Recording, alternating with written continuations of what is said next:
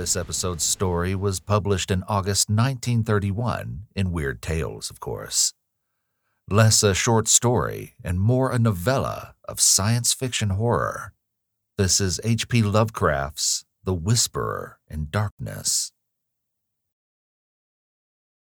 Bear in mind closely that I didn't see any actual visual horror at the end. To say that a mental shock was the cause of what I inferred, that last straw which sent me racing out of the lonely Akeley farmhouse and through the wild domed hills of Vermont in a commandeered motor at night, is to ignore the plainest facts of my final experience. Notwithstanding the deep extent to which I shared the information and speculations of Henry Akeley, the things I saw and heard, and the admitted vividness of the impression produced on me by these things, I cannot prove even now whether I was right or wrong in my hideous inference. For, after all, Akeley's disappearance establishes nothing. People found nothing amiss in his house despite the bullet marks on the outside and inside. It was just as though he'd walked out casually for a ramble in the hills and failed to return. There was not even a sign that a guest had been there, or that those horrible cylinders and machines had been stored in the study, that he had mortally feared the crowded green hills and endless trickle of brooks among which he'd been born and reared means nothing at all either. For thousands are subject to just such morbid fears. Eccentricity, moreover, could easily account for his strange acts and apprehensions toward the last. The whole matter began, so far as I'm concerned, with the historic and unprecedented Vermont floods of November 3rd, 1927. I was then, as now, an instructor of literature at Miskatonic University in Arkham, Massachusetts, and an enthusiastic amateur student of New England folklore. Shortly after the flood, amidst the varied reports of hardship, suffering, and organized relief which filled the press, there appeared certain odd stories of things found floating in some of the swollen rivers, so that many of my friends embarked on curious discussions and appealed to me to shed what light I could on the subject. I felt flattered at having my folklore study taken so seriously, and did what I could to belittle the wild, vague tales which seemed so clearly an outgrowth of old rustic superstitions. It amused me to find several persons of education who insisted that some stratum of obscure, distorted fact might underlie the rumors. The tales thus brought to my notice came mostly through newspaper cuttings, though one yarn had an oral source and was repeated to a friend of mine in a letter from his mother in Hardwick, Vermont. The type of thing described was essentially the same in all cases, though there seemed to be three separate instances involved. One connected with the Winooski River near Montpelier, another attached to the West River in Windham County beyond Newfane, and a third centering in the Passumpsic and Caledonia County above Lyndonville.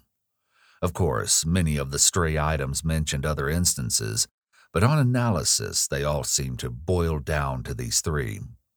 In each case, country folk reported seeing one or more very bizarre and disturbing objects in the surging waters that poured down from the unfrequented hills, and there was a widespread tendency to connect these sights with a primitive, half-forgotten cycle of whispered legend which old people resurrected for the occasion.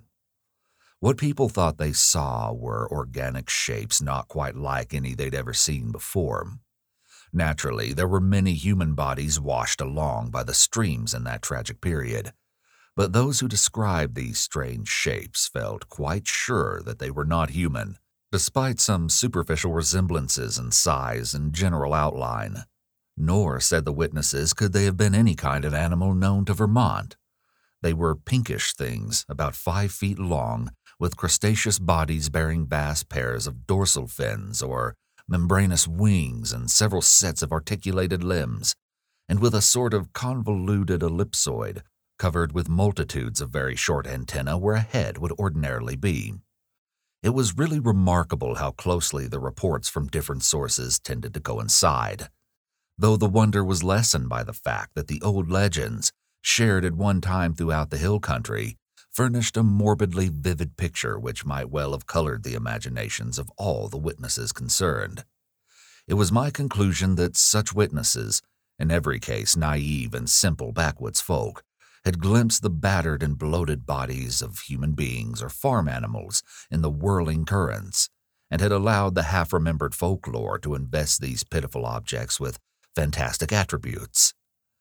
The ancient folklore, while cloudy, evasive, and largely forgotten by the present generation, was of a highly singular character, and obviously reflected the influence of still earlier Indian tales. I knew it well, though I'd never been in Vermont, through the exceedingly rare monograph of Eli Davenport, which embraces material orally obtained prior to 1839 amongst the oldest people of the state. This material, moreover, closely coincided with tales which I had personally heard from elderly rustics in the mountains of New Hampshire. Briefly summarized, it hinted at a hidden race of monstrous beings which lurked somewhere among the remoter hills, in the deep woods of the highest peaks, and the dark valleys where streams trickled from unknown sources. These beings were seldom glimpsed, but evidences of their presence were reported by those who had ventured farther than usual up the slopes of certain mountains or into certain deep, steep-sided gorges that even the wolves shunned. There were queer footprints or claw prints in the mud of brook margins and barren patches, and curious circles of stones, with the grass around them worn away, which didn't seem to have been placed or entirely shaped by nature. There were, too, certain caves of problematical depth in the sides of the hills, with mouths closed by boulders in a manner scarcely accidental, and with more than an average quota of the queer prints leading both toward and away from them, if indeed the direction of these prints could be justly estimated.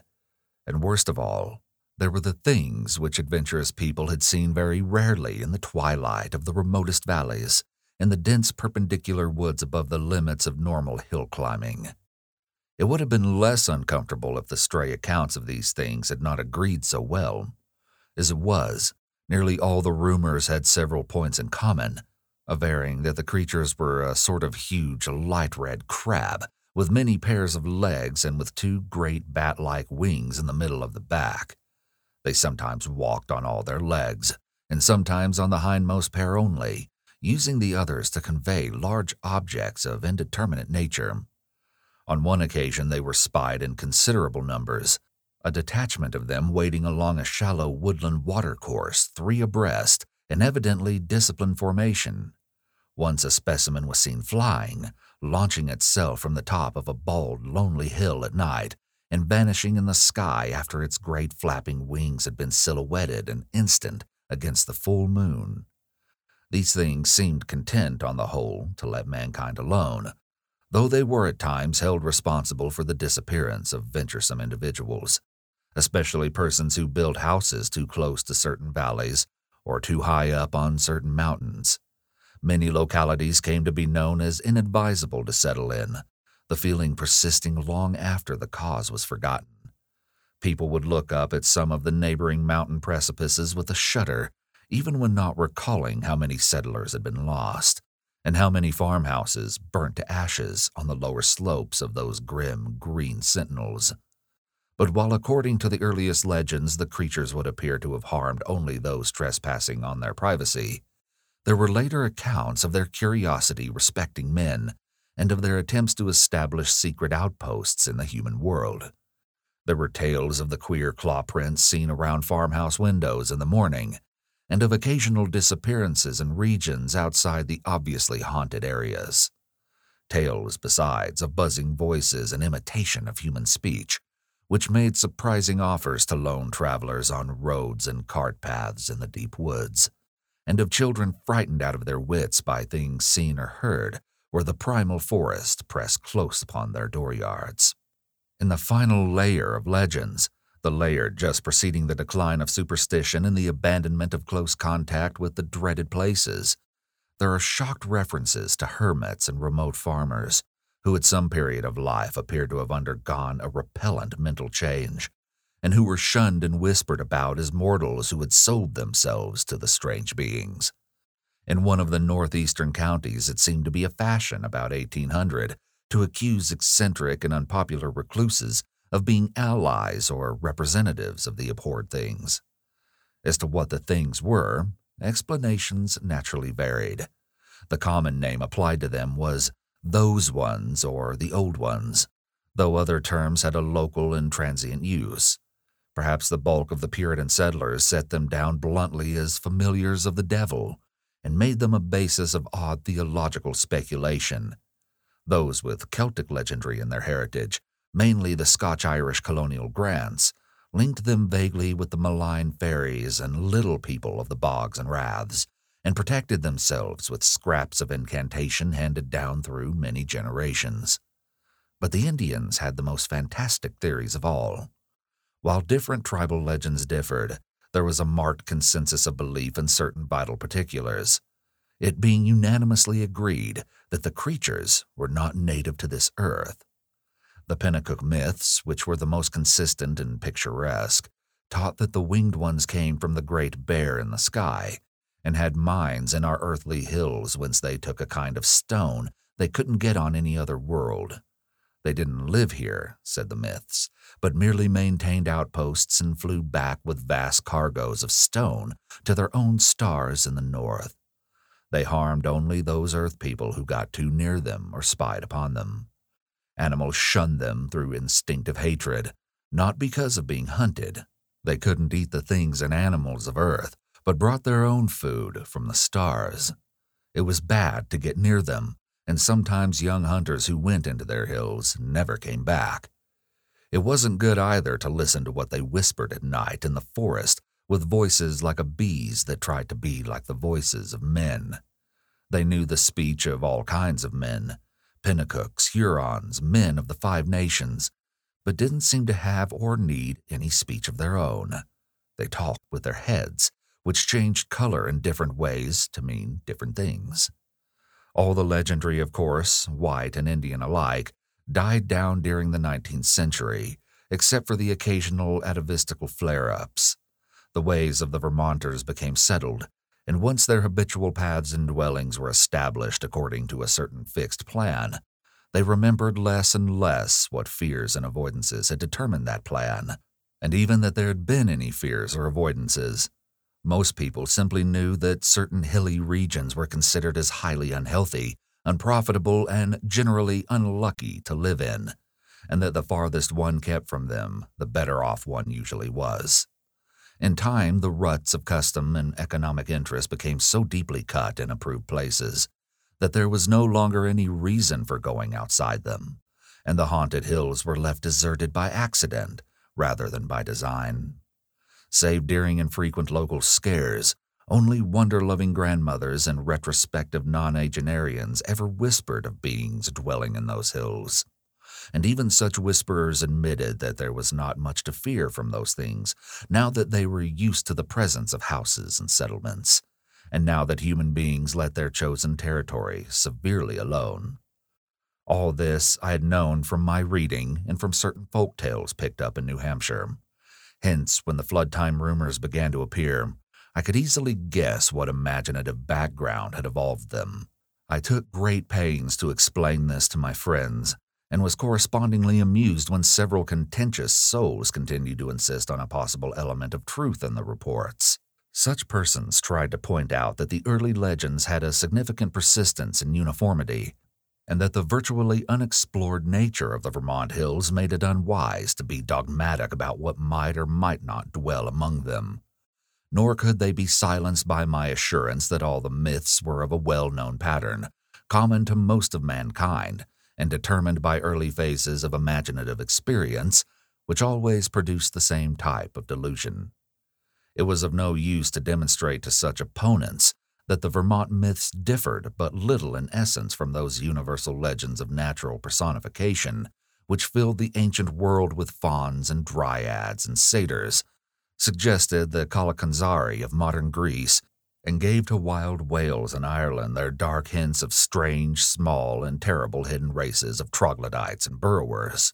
No use either to point out the even more startlingly similar belief of the Nepalese hill tribes in the dreaded Mi-Go or abominable snowmen who lurk hideously amidst the ice and rock pinnacles of the Himalayan summits.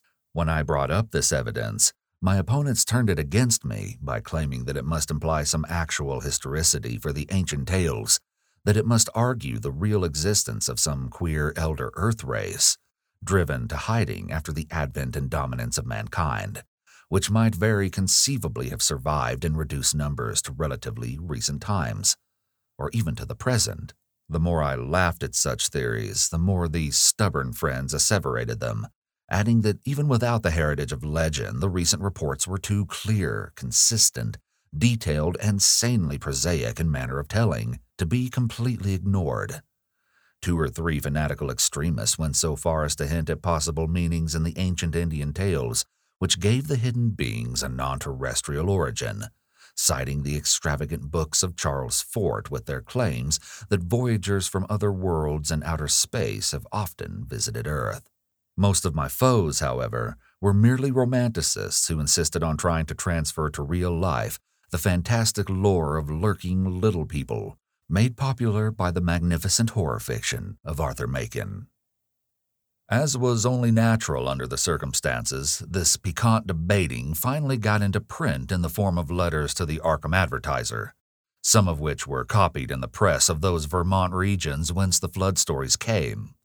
The Rutland Herald gave half a page of extracts from the letters on both sides, while the Brattleboro Reformer reprinted one of my long historical and mythological summaries in full, with some accompanying comments and the Pendrifter's thoughtful column which supported and applauded my skeptical conclusions. By the spring of 1928, I was almost a well-known figure in Vermont, notwithstanding the fact that I'd never set foot in the state. Then came the challenging letters from Henry Akeley, which impressed me so profoundly, and which took me for the first and last time to that fascinating realm of crowded green precipices and muttering forest streams. Most of what I now know of Henry Wentworth Akeley was gathered by correspondence with his neighbors and with his only son in California after my experience in his lonely farmhouse. He was, I discovered, the last representative on his home soil of a long, locally distinguished line of jurists, administrators, and gentlemen agriculturists.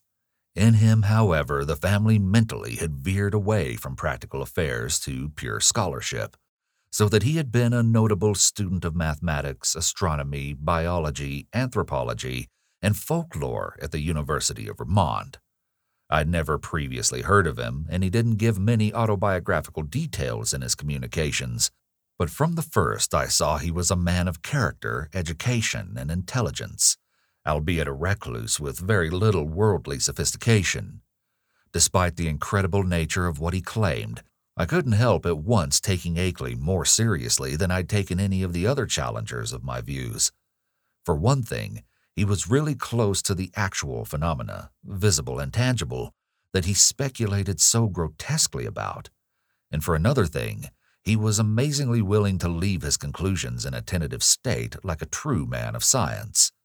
He had no personal preferences to advance and was always guided by what he took to be solid evidence. Of course, I began by considering him mistaken, but gave him credit for being intelligently mistaken. And at no time did I emulate some of his friends in attributing his ideas and his fear of the lonely green hills to insanity.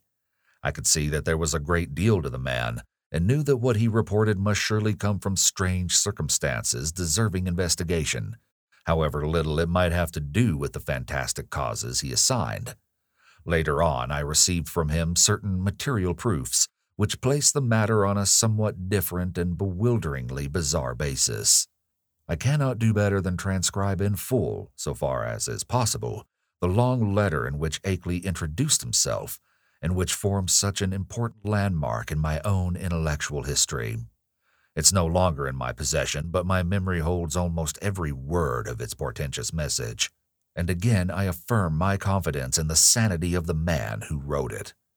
Here is the text, a text which reached me in the cramped, archaic-looking scrawl of one who had obviously not mingled much with the world during his sedate, scholarly life. RFD No. 2, Townsend, Windham County, Vermont, May 5, 1928. Albert N. Wilmarth, Esquire, 118 Saltonstall Street, Arkham, Massachusetts. My dear sir, I've read with great interest the Brattleboro Reformer's reprint, April 23, 1928, of your letter on the recent stories of strange bodies seen floating in our flooded streams last fall, and on the curious folklore they so well agree with. It's easy to see why an outlander would take the position you take, and even why Pendrifter agrees with you. This is the attitude generally taken by educated persons both in and out of Vermont, and was my own attitude as a young man. I'm now 57, before my studies, both general and in Davenport's book, led me to do some exploring in parts of the hills hereabouts not usually visited. I was directed towards such studies by the queer old tales I used to hear from elderly farmers of the more ignorant sort, but now I wish I'd let the whole matter alone. I might say with all proper modesty that the subject of anthropology and folklore is by no means strange to me. I took a good deal of it at college, and am familiar with most of the standard authorities, such as Tyler, Lubbock, Fraser, Quatrefages, Murray, Osborne, Keith, Boole, G. Elliott Smith, and so on. It's no news to me that tales of hidden races are as old as all mankind. I've seen in the reprints of letters from you and those arguing with you in the Rutland Herald, and guess I know about where your controversy stands at the present time. What I desire to say now is that I'm afraid your adversaries are nearer right than yourself, even though all reason seems to be on your side. They are nearer right than they realize themselves, for of course they only go by theory and can't know what I know. If I knew as little of the matter as they, I wouldn't feel justified in believing as they do. I would be wholly on your side. You can see that I'm having a hard time getting to the point, probably because I really dread getting to the point. But the upshot of the matter is that I have certain evidence that monstrous things do indeed live in the woods on the high hills which nobody visits. I've not seen any of the things floating in the rivers as reported, but I've seen things like them under circumstances I dread to repeat. I've seen footprints, and of late have seen them nearer my home. I live in the old Akeley place south of Townsend Village, on the side of Dark Mountain, than I dare tell you now. And I have overheard voices in the woods at certain points that I will not even begin to describe on paper. At one place I heard them so much that I took a phonograph there, with a dictaphone attachment and wax blank, and I shall try to arrange to have you hear the record I got. I've run it on the machine for some of the old people up here, and one of the voices had nearly scared them paralyzed by reason of its likeness to a certain voice, that buzzing voice in the woods which Davenport mentions, that their grandmothers have told about and mimicked for them.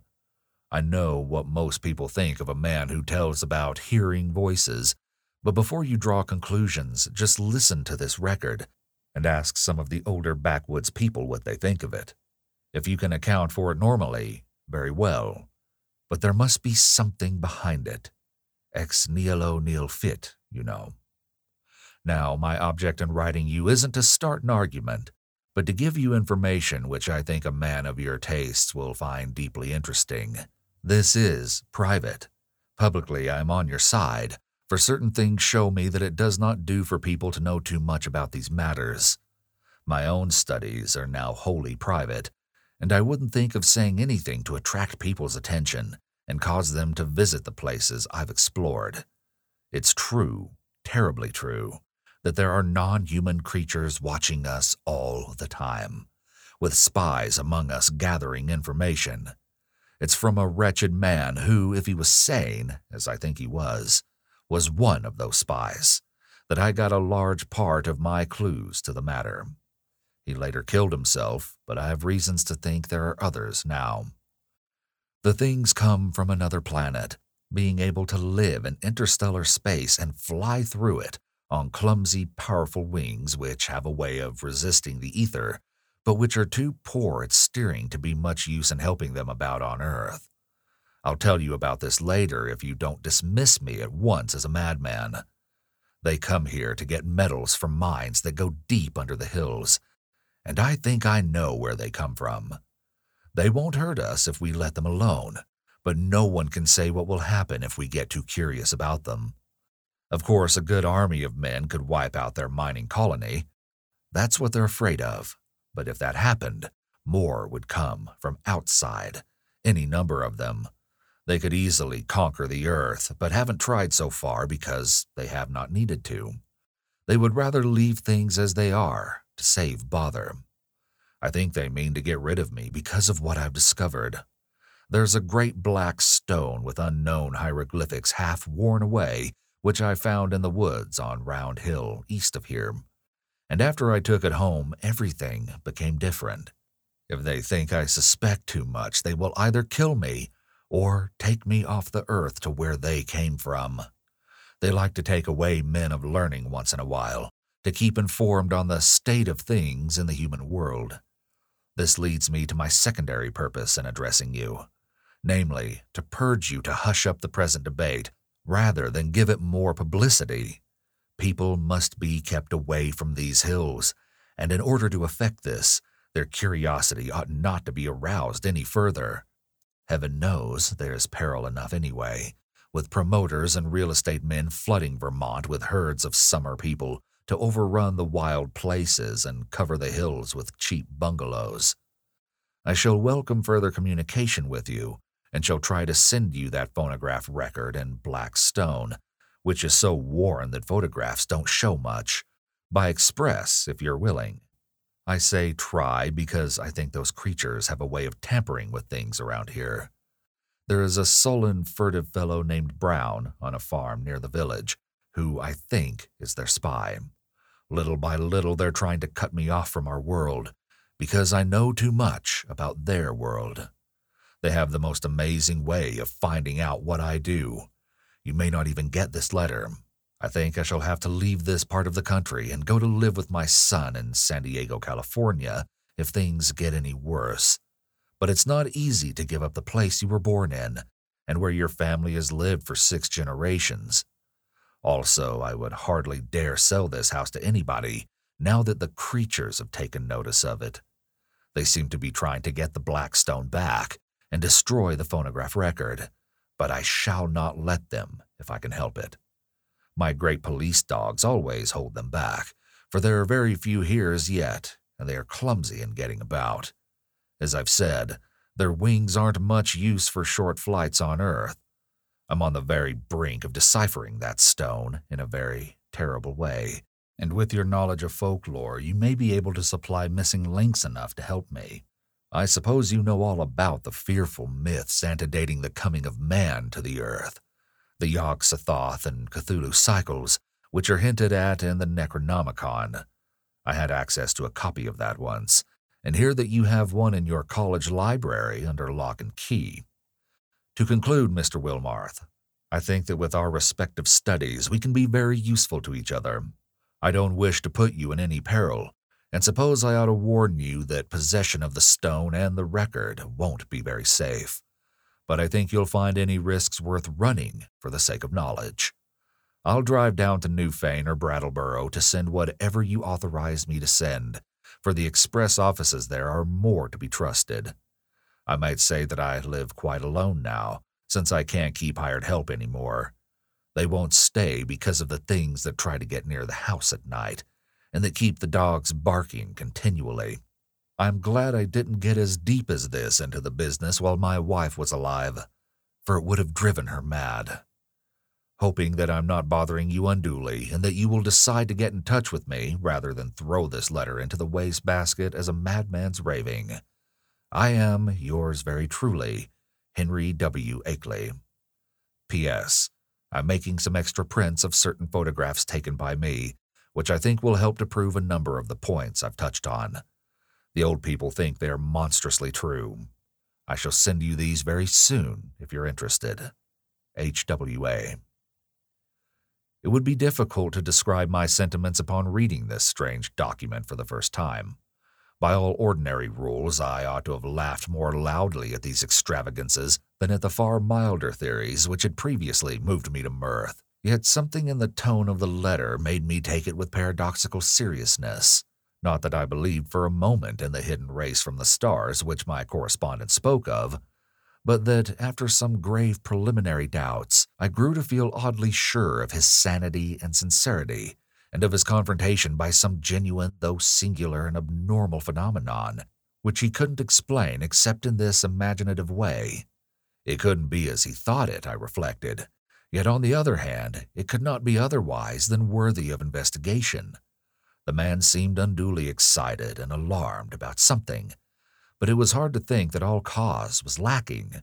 He was so specific and logical in certain ways, and after all, his yarn did fit in so perplexingly well with some of the old myths, even the wildest Indian legends, that he had really overheard disturbing voices in the hills and had really found the black stone he spoke about was wholly possible despite the crazy inferences he had made, inferences probably suggested by the man who had claimed to be a spy of the outer beings and had later killed himself. It was easy to deduce that this man must have been wholly insane, but that he probably had a streak of perverse outward logic which made the naive Akeley, already prepared for such things by his folklore studies, believe his tale. As for the latest developments, it appeared from his inability to keep hired help that Akeley's humbler rustic neighbors were as convinced as he that his house was besieged by uncanny things at night. The dogs really barked, too. And then the matter of that phonograph record, which I couldn't but believe he had obtained in the way he said. It must mean something, whether animal noises deceptively like human speech, or the speech of some hidden, night-haunting human being decayed to a state not much above that of lower animals. From this, my thoughts went back to the black hieroglyph stone, and to the speculations upon what it might mean. Then, too, what of the photographs which Akeley said he was about to send, and which the old people had found so convincingly terrible? As I reread the cramped handwriting, I felt as never before that my credulous opponents might have more on their side than I'd conceded. After all, there might be some queer and perhaps hereditarily misshapen outcasts in those shunned hills, even though no such race of star-born monsters as folklore claimed. And if there were, then the presence of strange bodies in the flooded streams would not be wholly beyond belief. Was it too presumptuous to suppose that both the old legends and the recent reports had this much of reality behind them? But even as I harbored these doubts, I felt ashamed that so fantastic a piece of bizarrery as Henry Akeley's wild letter had brought them up. In the end, I answered Akeley's letter, adopting a tone of friendly interest and soliciting further particulars. His reply came almost by return mail, and contained, true to promise, a number of Kodak views of scenes and objects illustrating what he had to tell. Glancing at these pictures as I took them from the envelope, I felt a curious sense of fright and nearness to forbidden things, for in spite of the vagueness of most of them, they had a damnably suggestive power which was intensified by the fact of their being genuine photographs, actual optical links with what they portrayed, and the product of an impersonal transmitting process, without prejudice, fallibility, or mendacity. The more I looked at them, the more I saw that my serious estimate of Akeley and his story had not been unjustified. Certainly, these pictures carried conclusive evidence of something in the Vermont hills, which was at least vastly outside the radius of our common knowledge and belief. The worst thing of all was the footprint. A few taken where the sun shone on a mud patch somewhere in a deserted upland. This was no cheaply counterfeited thing. I could see at a glance, for the sharply defined pebbles and grass blades in the field of vision gave a clear index of scale and left no possibility of a tricky double exposure. I've called the thing a footprint, but clawprint would be a better term. Even now I can scarcely describe it save to say that it was hideously crab-like, and that there seemed to be some ambiguity about its direction. It wasn't a very deep or fresh print, but seemed to be about the size of an average man's foot. From a central pad, pairs of saw-toothed nippers projected in opposite directions, quite baffling as to function, if indeed the whole object were exclusively an organ of locomotion. Another photograph, evidently a time exposure taken in deep shadow, was of the mouth of a woodland cave, with a boulder of rounded regularity choking the aperture. On the bare ground in front of it, one could just discern a dense network of curious tracks, and when I studied the picture with a magnifier, I felt uneasily sure that the tracks were like the one in the other view. A third picture showed a druid-like circle of standing stones on the summit of a wild hill. Around the cryptic circle, the grass was very much beaten down and worn away, though I couldn't detect any footprints, even with the glass. The extreme remoteness of the place was apparent from the veritable sea of tenantless mountains, which formed the background and stretched away toward a misty horizon. But if the most disturbing of all the views was that of the footprint, the most curiously suggestive was that of the great black stone found in the Round Hill woods. Akeley had photographed it on what was evidently his study table, for I could see rows of books and a bust of Milton in the background. The thing, as nearly as one might guess, had faced the camera vertically with a somewhat irregularly curved surface of 1 by 2 feet. But to say anything definite about that surface, or about the general shape of the whole mass, almost defies the power of language. What outlandish geometrical principles had guided its cutting, for artificially cut it surely was, I couldn't even begin to guess, and never before had I seen anything which struck me so strangely and unmistakably alien to this world. Of the hieroglyphics on the surface, I could discern very few, but one or two that I did see gave me rather a shock. Of course, they might be fraudulent, for others besides myself had read the monstrous and abhorred Necronomicon of the mad Arab Abdul al-Hazred, but it nevertheless made me shiver to recognize certain ideographs which study had taught me to link with the most blood-curdling and blasphemous whispers of things that had had a kind of mad half-existence before the Earth and the other inner worlds of the solar system were made. Of the 5 remaining pictures, 3 were of swamp and hill scenes, which seemed to bear traces of hidden and unwholesome tendency. Another was of a queer mark in the ground very near Akeley's house, which he said he had photographed the morning after a night on which the dogs had barked more violently than usual. It was very blurred, and one could really draw no certain conclusions from it, but it did seem fiendishly like that other mark or claw print photographed on the deserted upland. The final picture was of the Akeley place itself, a trim white house of 2 stories and attic, about a century and a quarter old, and with a well-kept lawn and stone-bordered path leading up to a tastefully carved Georgian doorway. There were several huge police dogs on the lawn, squatting near a pleasant-faced man with a close-cropped gray beard, whom I took to be Akeley himself, his own photographer, one might infer from the tube-connected bulb in his right hand. From the pictures, I turned to the bulky, closely written letter itself, and for the next 3 hours was immersed in a gulf of unutterable horror. Where Akeley had given only outlines before, he now entered into minute details, presenting long transcripts of words overheard in the woods at night, long accounts of monstrous pinkish forms spied in thickets at twilight on the hills, and a terrible cosmic narrative derived from the application of profound and varied scholarship to the endless bygone discourses of the mad self-styled spy who had killed himself. I found myself faced by names and terms that I had heard elsewhere, in the most hideous of connections. Yuggoth, Great Cthulhu, Tsathoggua, Yog Sothoth, R'lyeh, Nyarlathotep, Azathoth, Hastur, Yan, Ling, the Lake of Holly, Bethmura, the Yellow Sign, Lemurkathalos, Braun, and the Magnum and Nominandum, and was drawn back through nameless eons and inconceivable dimensions to worlds of elder outer entity, at which the crazed author of the Necronomicon had only guessed in the vaguest way. I was told of the pits of primal life, and of the streams that had trickled down therefrom, and finally of the tiny rivulet from one of those streams which had become entangled with the destinies of our own earth. My brain whirled, and where before I had attempted to explain things away, I now began to believe in the most abnormal and incredible wonders.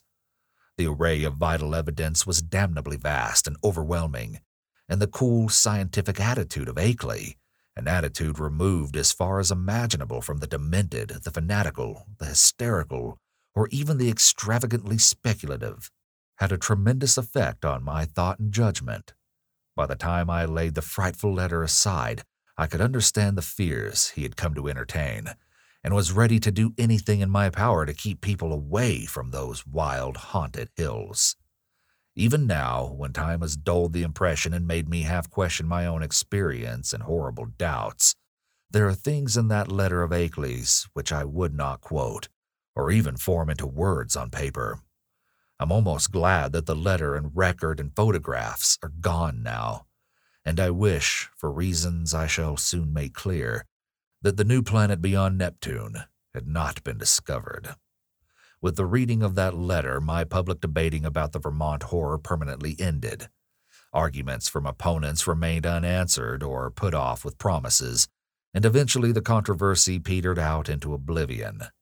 During late May and June, I was in constant correspondence with Akeley, though once in a while a letter would be lost, so that we would have to retrace our ground and perform considerable laborious copying. What we were trying to do as a whole was to compare notes and matters of obscure mythological scholarship, and arrive at a clear correlation of the Vermont horrors with the general body of primitive world legend. For one thing, we virtually decided that these morbidities and the hellish Himalayan Mi-Go were one and the same order of incarnated nightmare.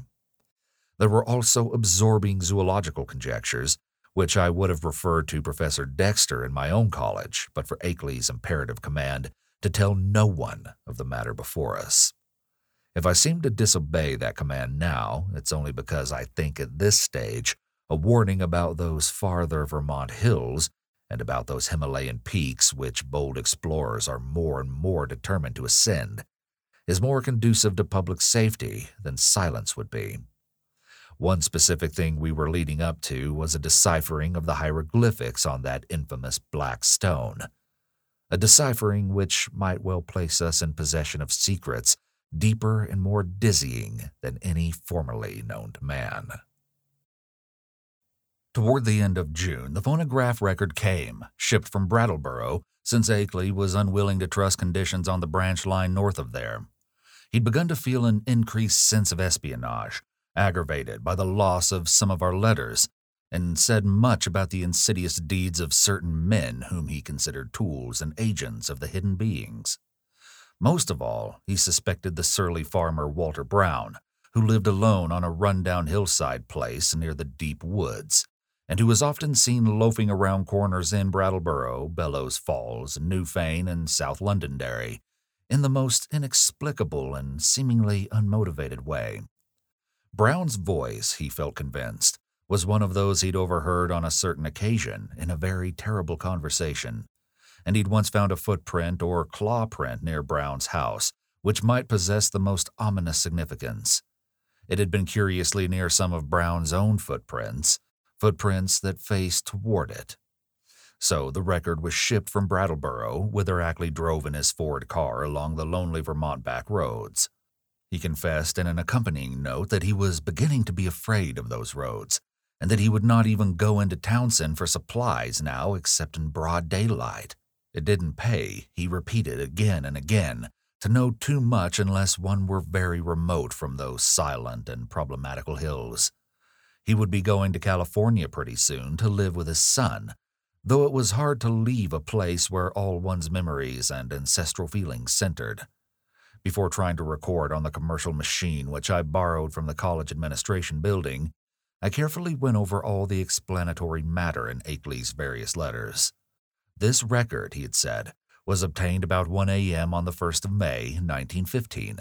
Near the closed mouth of a cave where the wooded west slope of Dark Mountain rises out of Lee's swamp. The place had always been unusually plagued with strange voices, this being the reason he'd brought the phonograph, dictaphone, and blank in expectation of results. Former experience had told him that May Eve, the hideous Sabbath night of underground European legend, would probably be more fruitful than any other date, and he was not disappointed. It was noteworthy, though, that he never again heard voices at that particular spot. Unlike most of the overheard forest voices, the substance of the record was quasi-ritualistic and included one palpably human voice which Akeley had never been able to place. It wasn't Brown's, but seemed to be that of a man of greater cultivation. The second voice, however, was the real crux of the thing, for this was the accursed buzzing which had no likeness to humanity despite the human words which it uttered in good English grammar and a scholarly accent. The recording phonograph and dictaphone hadn't worked uniformly well, and had of course been at a great disadvantage because of the remote and muffled nature of the overheard ritual, so that the actual speech secured was very fragmentary. Akeley had given me a transcript of what he believed the spoken words to be, and I glanced through this again as I prepared the machine for action. The text was darkly mysterious rather than openly horrible, though a knowledge of its origin and manner of gathering gave it all the associative horror which any words could well possess. I'll present it here in full as I remember it, and I'm fairly confident that I know it correctly by heart, not only from reading the transcript, but from playing the record itself over and over again. It's not a thing which one might readily forget. Indistinguishable sounds. A cultivated male human voice. Is the Lord of the Woods, even two, and the gifts of the men of Ling. So from the wells of night to the gulfs of space, and from the gulfs of space to the wells of night, ever the praises of great Cthulhu, of Tsathoggua, and of him who is not to be named, ever their praises in abundance to the black goat of the woods, Yah Shub-Niggurath, the goat with 1,000 young. A buzzing imitation of human speech. Yah Shub-Niggurath, the black goat of the woods with 1,000 young. Human voice. And it has come to pass that the Lord of the Woods, being 7 and 9 down the onyx steps, tributes to him in the gulf, Azathoth, he of whom thou hast taught us marvels, on the wings of night out beyond space, out beyond, to that whereof Yuggoth is the youngest child, rolling alone in black ether at the rim. Buzzing voice. Go out among men and find the ways thereof, that he in the gulf may know. To Nyarlathotep, mighty messenger, must all things be told, and he shall put on the semblance of men, the waxen mask and the robe that hides, and come down from the world of 7 suns to mock. Human voice. Nyarlathotep, great messenger, bringer of strange joy to Yuggoth through the void, father of the 1,000,000 favored ones, stalker among. Speech cut off by end of record. Such were the words for which I was to listen when I started the phonograph. It was with a trace of genuine dread and reluctance that I pressed the lever and heard the preliminary scratching of the sapphire point, and I was glad that the first faint, fragmentary words were in a human voice, a mellow, educated voice which seemed vaguely Bostonian in accent, and which was certainly not that of any native of the Vermont hills. As I listened to the tantalizingly feeble rendering, I seemed to find the speech identical with Akeley's carefully prepared transcript. On it, chanted in that mellow Bostonian voice, Yah Shub-Niggurath, the goat with 1,000 young. And then I heard the other voice. To this hour I shudder retrospectively when I think of how it struck me, prepared though I was by Akeley's accounts. Those to whom I have since described the record profess to find nothing but cheap imposture or madness in it. But could they have heard the accursed thing itself, or read the bulk of Akeley's correspondence, especially that terrible and encyclopedic second letter, I know they would think differently. It is, after all, a tremendous pity that I didn't disobey Akeley and play the record for others. A tremendous pity, too, that all of his letters were lost. To me, with my first-hand impression of the actual sounds, and with my knowledge of the background and surrounding circumstances, the voice was a monstrous thing. It swiftly followed the human voice in ritualistic response, but in my imagination it was a morbid echo winging its way across unimaginable abysses from unimaginable outer hells. It's more than 2 years now since I last ran off that blasphemous waxen cylinder, but at this moment, and at all other moments, I can still hear that feeble, fiendish buzzing as it reached me for the first time. Yah Shub-Niggurath, the black goat of the woods with 1,000 young. But though that voice is always in my ears, I haven't even yet been able to analyze it well enough for a graphic description. It was like the drone of some loathsome gigantic insect ponderously shaped into the articulate speech of an alien species. And I'm perfectly certain that the organs producing it can have no resemblance to the vocal organs of man, or indeed to those of any of the mammalia. There were singularities in timbre, range, and overtones which place this phenomenon wholly outside the sphere of humanity and Earth life. Its sudden advent that first time almost stunned me, and I heard the rest of the record through in a sort of abstracted daze. When the longer passage of buzzing came, there was a sharp intensification of that feeling of blasphemous infinity which had struck me during the shorter and earlier passage. At last the record ended abruptly, during an unusually clear speech of the human and Bostonian voice. But I sat stupidly staring long after the machine had automatically stopped. I hardly need to say that I gave that shocking record many another playing, and that I made exhaustive attempts at analysis and comment in comparing notes with Akeley. It would be both useless and disturbing to repeat here all that we concluded, but I may hint that we agreed in believing we had secured a clue to the source of some of the most repulsive primordial customs in the cryptic elder religions of mankind. It seemed plain to us also that there were ancient and elaborate alliances between the hidden outer creatures and certain members of the human race. How extensive these alliances were, and how their state today might compare with their state in earlier ages, we had no means of guessing. Yet at best there was room for a limitless amount of horrified speculation. There seemed to be an awful, immemorial linkage in several definite stages betwixt man and nameless infinity. The blasphemies which appeared on Earth, it was hinted, came from the dark planet Yuggoth at the rim of the solar system. But this was itself merely the populous outpost of a frightful interstellar race, whose ultimate source must lie far outside even the Einsteinian space-time continuum, or greatest known cosmos. Meanwhile, we continued to discuss the Black Stone and the best way of getting it to Arkham, Akeley deeming it inadvisable to have me visit him at the scene of his nightmare studies. For some reason or other, Akeley was afraid to trust the thing to any ordinary or expected transportation route. His final idea was to take it across county to Bellows Falls and ship it on the Boston and Maine system through Keene and Winchendon and Fitchburg, even though this would necessitate his driving along somewhat lonelier and more forest-traversing hill roads than the main highway to Brattleboro. He said he'd noticed a man around the express office at Brattleboro when he'd sent the phonograph record, whose actions and expression had been far from reassuring. This man had seemed too anxious to talk with the clerks, and had taken the train on which the record was shipped. Akeley confessed that he'd not felt strictly at ease about that record until he heard from me of its safe receipt. About this time, the second week in July, another letter of mine went astray, as I learned through an anxious communication with Akeley. After that, he told me to address him no more at Townsend, but to send all mail in care of the general delivery at Brattleboro, whether he would make frequent trips in his car or on the motor coach line which had lately replaced passenger service on the lagging branch railway.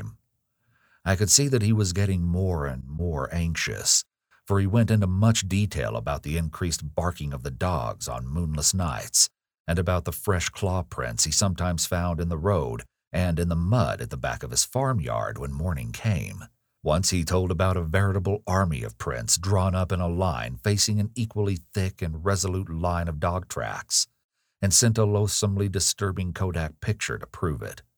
That was after a night on which the dogs had outdone themselves in barking and howling. On the morning of Wednesday, July 18th, I received a telegram from Bellows Falls, in which Akeley said he was expressing the Black Stone over the B&M on train number 5508, leaving Bellows Falls at 12:15 p.m. Standard Time and due at the North Station in Boston at 4:12 p.m. It ought, I calculated, to get up to Arkham at least by the next noon, and accordingly I stayed in all Thursday morning to receive it. But noon came and went without its advent, and when I telephoned down to the express office, I was informed that no shipment for me had arrived.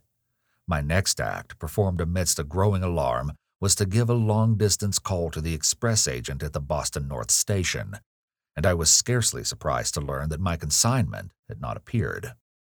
Train number 5508 had pulled in only 35 minutes late on the day before, but it contained no box addressed to me. The agent promised, however, to institute a searching inquiry, and I ended the day by sending Akeley a night letter outlining the situation.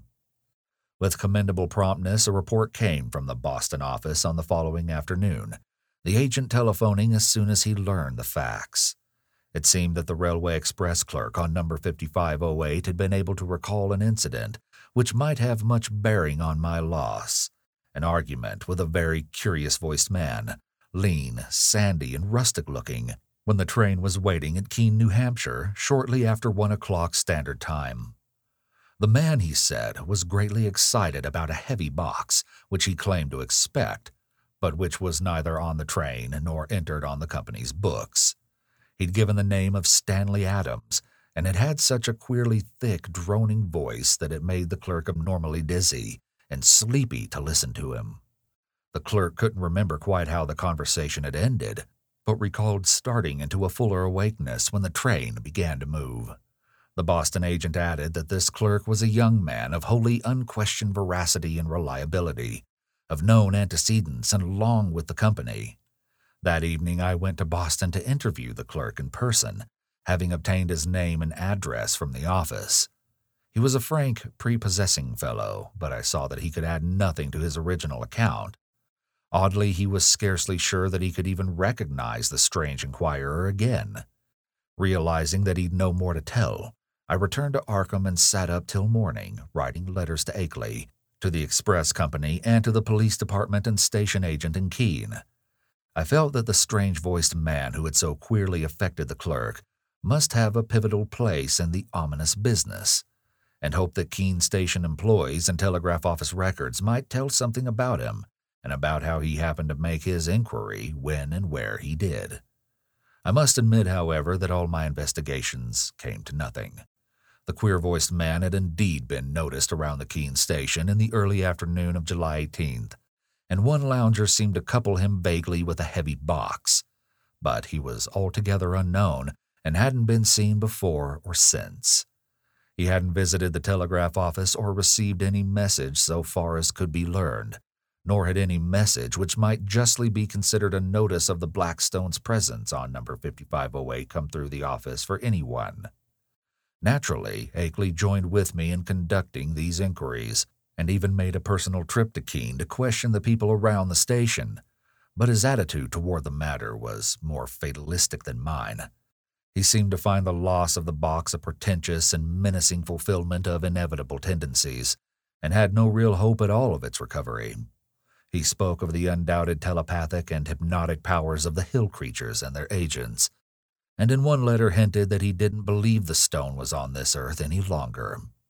For my part, I was duly enraged, for I had felt there was at least a chance of learning profound and astonishing things from the old blurred hieroglyphs. The matter would have rankled bitterly in my mind had not Akeley's immediate subsequent letters brought up a new phase of the whole horrible hill problem which had once seized all my attention. The unknown things Akeley wrote in a script grown pitifully tremulous had begun to close in on him with a wholly new degree of determination. The nocturnal barking of the dogs whenever the moon was dim or absent was hideous now, and there'd been attempts to molest him on the lonely roads he had to traverse by day. On the 2nd of August, while bound for the village in his car, he'd found a tree trunk laid in his path at a point where the highway ran through a deep patch of woods. While the savage barking of the two great dogs he had with him told all too well of the things which must have been lurking near.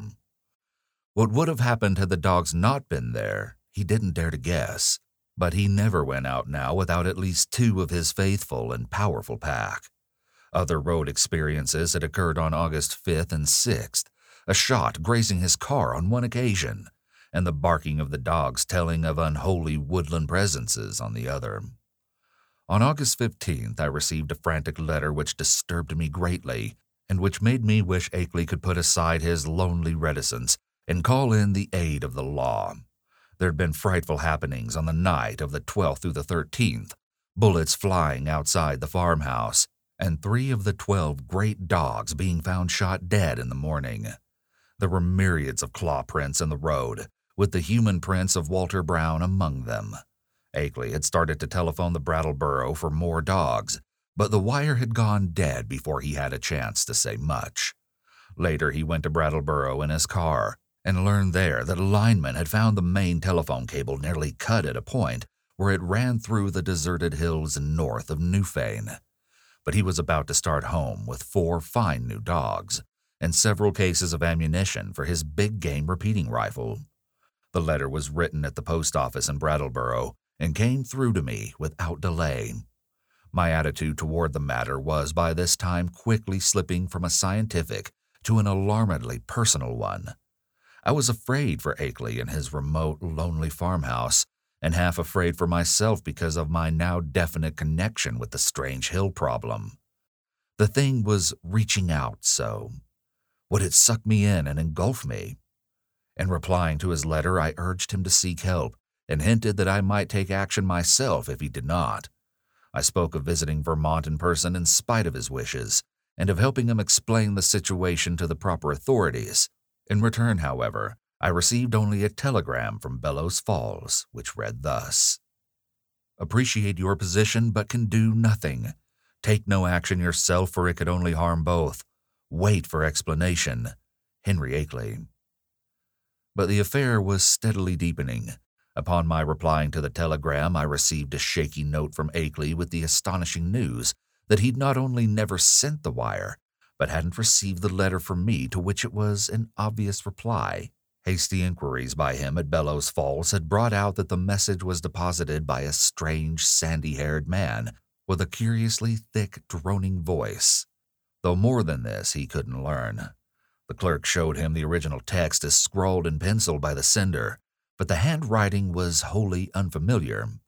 It was noticeable that the signature was misspelled, A-K-E-L-Y, without the second E. Certain conjectures were inevitable, but amidst the obvious crisis, he didn't stop to elaborate upon them. He spoke of the death of more dogs and the purchase of still others, and of the exchange of gunfire which had become a settled feature each moonless night. Brown's prints, and the prints of at least 1 or 2 more shod human figures, were now found regularly among the claw prints in the road and at the back of the farmyard. It was, Akeley admitted, a pretty bad business, and before long he would probably have to go live with his California son, whether or not he could sell the old place. But it wasn't easy to leave the only spot one could really think of as home. He must try to hang on a little longer. Perhaps he could scare off the intruders, especially if he openly gave up all further attempts to penetrate their secrets. Writing Akeley at once, I renewed my offers of aid, and spoke again of visiting him and helping him convince the authorities of his dire peril. In his reply, he seemed less set against that plan than his past attitude would have led one to predict, but said he would like to hold off a little while longer, long enough to get his things in order and reconcile himself to the idea of leaving an almost morbidly cherished birthplace. People looked askance at his studies and speculations, and it would be better to get quietly off without setting the countryside in a turmoil and creating widespread doubts of his own sanity. He'd had enough, he admitted, but he wanted to make a dignified exit if he could. The letter reached me on the 28th of August, and I prepared and mailed as encouraging a reply as I could. Oddly, the encouragement had effect, for Akeley had fewer terrors to report when he acknowledged my note. He was not very optimistic, though, and expressed the belief that it was only the full moon season which was holding the creatures off. He hoped there would not be many densely cloudy nights, and talked vaguely of boarding in Brattleboro when the moon waned.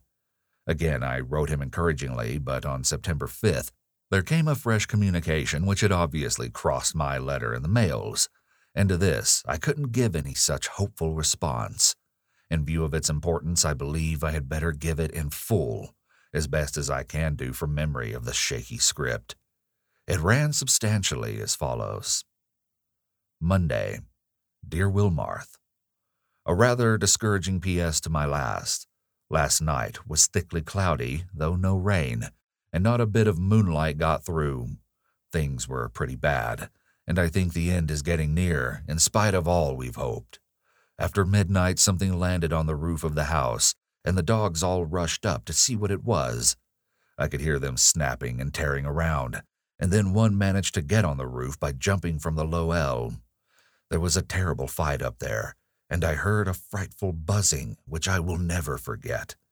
And then there was a shocking smell. About the same time, bullets came through the window and nearly grazed me. I think the main line of the hill creatures had got close to the house when the dogs divided because of the roof business. What was up there, I don't know yet, but I'm afraid the creatures are learning to steer better with their space wings. I put out the light and used the windows for loopholes and raked all around the house with rifle fire aimed just high enough not to hit the dogs. That seemed to end the business, but in the morning, I found great pools of blood in the yard, besides pools of a green sticky stuff that had the worst odor I've ever smelled. I climbed up on the roof and found more of the sticky stuff there. 5 of the dogs were killed. I'm afraid I hit one by aiming too low, for he was shot in the back. Now I'm setting the panes that the shots broke, and I'm going to Brattleboro for more dogs. I guess the men at the kennels think I'm crazy. We'll drop another note later. Suppose I'll be ready for moving in a week or two, though it nearly kills me to think of it. Hastily, Akeley. But this wasn't the only letter from Akeley to cross mine. On the next morning, September 6th, still another came, this time a frantic scrawl which utterly unnerved me and put me at a loss what to say or do next. Again, I can't do better than quote the text as faithfully as memory will let me. Tuesday. Clouds didn't break, so no moon again. And going into the wane anyhow. I'd have the house wired for electricity and put in a searchlight if I didn't know they'd cut the cables as fast as they could be mended. I think I'm going crazy. It may be that all I've ever written you is a dream or madness. It was bad enough before, but this time is too much. They talked to me last night, talked in that cursed buzzing voice, and told me things that I dare not repeat to you. I heard them plainly over the barking of the dogs, and once, when they were drowned out, a human voice helped them. Keep out of this, Wilmarth. It's worse than either you or I ever suspected. They don't mean to let me get to California now. They want to take me off, alive, or what theoretically and mentally amounts to alive, not only to Yuggoth, but beyond that, away outside the galaxy, and possibly beyond the last curved rim of space. I told them I wouldn't go where they wish, or in the terrible way they propose to take me, but I'm afraid it will be no use. My place is so far out that they may come by day as well as by night before long. 6 more dogs killed, and I felt presences all along the wooded parts of the road when I drove to Brattleboro today. It was a mistake for me to try to send you that phonograph record in Blackstone. Better smash the record before it's too late. We'll drop you another line tomorrow if I'm still here. Wish I could arrange to get my books and things to Brattleboro and board there. I would run off without anything if I could, but something inside my mind holds me back. I can slip out to Brattleboro where I ought to be safe, but I feel just as much a prisoner there as at the house. And I seem to know that I couldn't get much farther even if I dropped everything and tried. It's horrible. Don't get mixed up in this. Yours, Akeley. I didn't sleep at all the night after receiving this terrible thing and was utterly baffled as to Akeley's remaining degree of sanity. The substance of the note was wholly insane, yet the manner of expression, in view of all that had gone before, had a grimly potent quality of convincingness. I made no attempt to answer it, thinking it better to wait until Akeley might have time to reply to my latest communication. Such a reply indeed came on the following day, though the fresh material in it quite overshadowed any of the points brought up by the letter it nominally answered. Here's what I recall of the text, scrawled and blotted as it was in the course of a plainly frantic and hurried composition. Wednesday. W. Your letter came, but it's no use to discuss anything anymore. I'm fully resigned. Wonder that I've even enough willpower left to fight them off. Can't escape even if I were willing to give up everything and run. They'll get me. Had a letter from them yesterday. RFD man brought it while I was at Brattleboro. Typed and postmarked Bellows Falls. tells what they want to do with me. I can't repeat it. Look out for yourself, too. Smash that record. Cloudy nights keep up and moon waning all the time. Wish I dared to get help. It might brace up my willpower, but everyone who would dare to come at all would call me crazy unless there happened to be some proof. Couldn't ask people to come for no reason at all. I'm all out of touch with everybody and have been for years. But I haven't told you the worst, Wilmarth. Brace up to read this, for it will give you a shock. I am telling the truth, though. It is this. I have seen and touched one of the things, or part of one of the things. God, man, but it's awful. It was dead, of course. One of the dogs had it, and I found it near the kennel this morning. I tried to save it in the woodshed to convince people of the whole thing, but it all evaporated in a few hours. Nothing left. You know, all those things in the rivers were seen only on the first morning after the flood. And here's the worst. I tried to photograph it for you, but when I developed the film, there wasn't anything visible except the woodshed. What can the thing have been made of? I saw it and felt it, and they all leave footprints. It was surely made of matter, but what kind of matter? The shape can't be described. It was a great crab with a lot of pyramided fleshy rings or knots of thick, ropey stuff covered with feelers where a man's head would be. That green, sticky stuff is its blood or juice, and there are more of them due on Earth any minute. Walter Brown is missing. Hasn't been seen loafing around any of his usual corners in the villages hereabouts. I must have got him with one of my shots, though the creatures always seem to try to take their dead and wounded anyway. Got into town this afternoon without any trouble, but I'm afraid they're beginning to hold off because they're sure of me. Am writing this in Brattleboro, PO. This may be goodbye.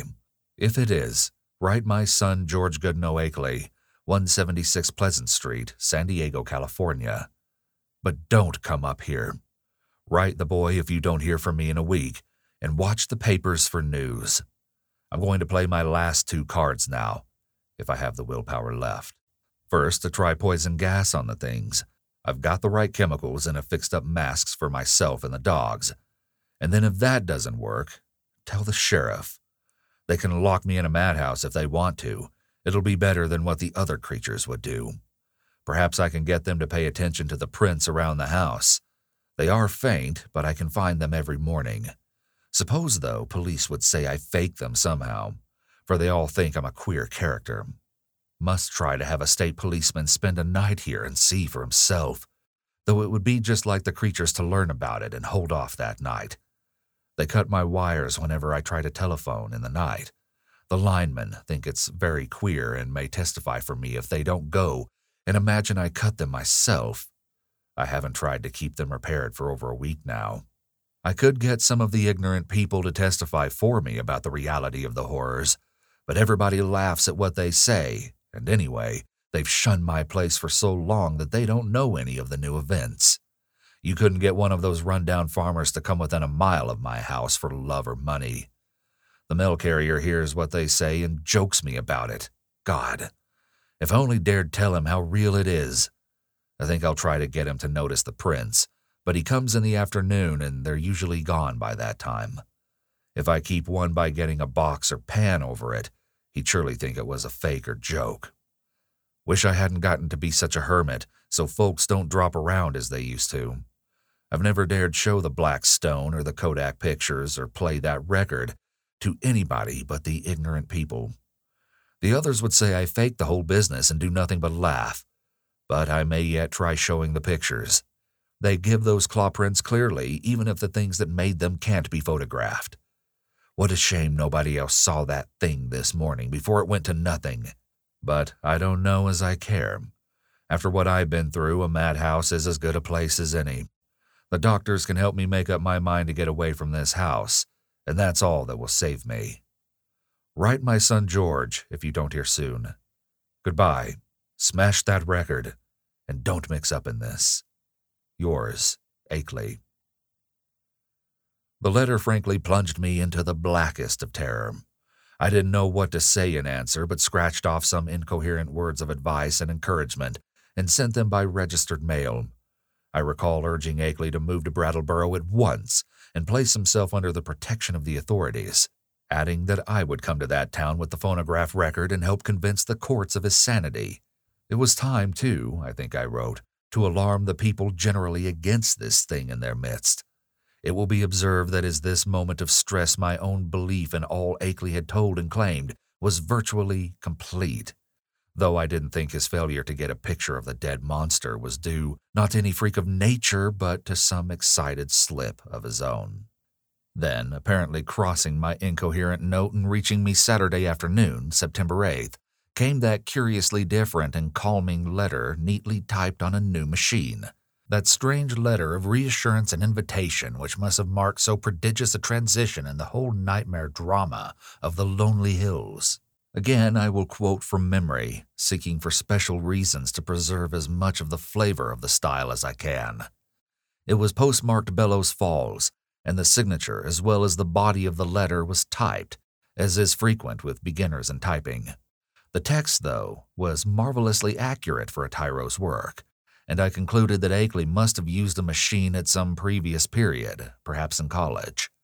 To say that the letter relieved me would be only fair, yet beneath my relief lay a substratum of uneasiness. If Akeley had been sane in his terror, was he now sane in his deliverance? And the sort of improved rapport mentioned, what was it? The entire thing implied such a diametrical reversal of Akeley's previous attitude. But here is the substance of the text, carefully transcribed from a memory in which I take some pride. Townsend, Vermont, Thursday, September 6, 1928. My dear Wilmarth, it gives me great pleasure to be able to set you at rest regarding all the silly things I've been writing you. I say silly, although by that I mean my frightened attitude, rather than my descriptions of certain phenomena. Those phenomena are real and important enough. My mistake had been in establishing an anomalous attitude toward them. I think I mentioned that my strange visitors were beginning to communicate with me and to attempt such communication. Last night, this exchange of speech became actual. In response to certain signals, I admitted to the house a messenger from those outside, a fellow human, let me hasten to say.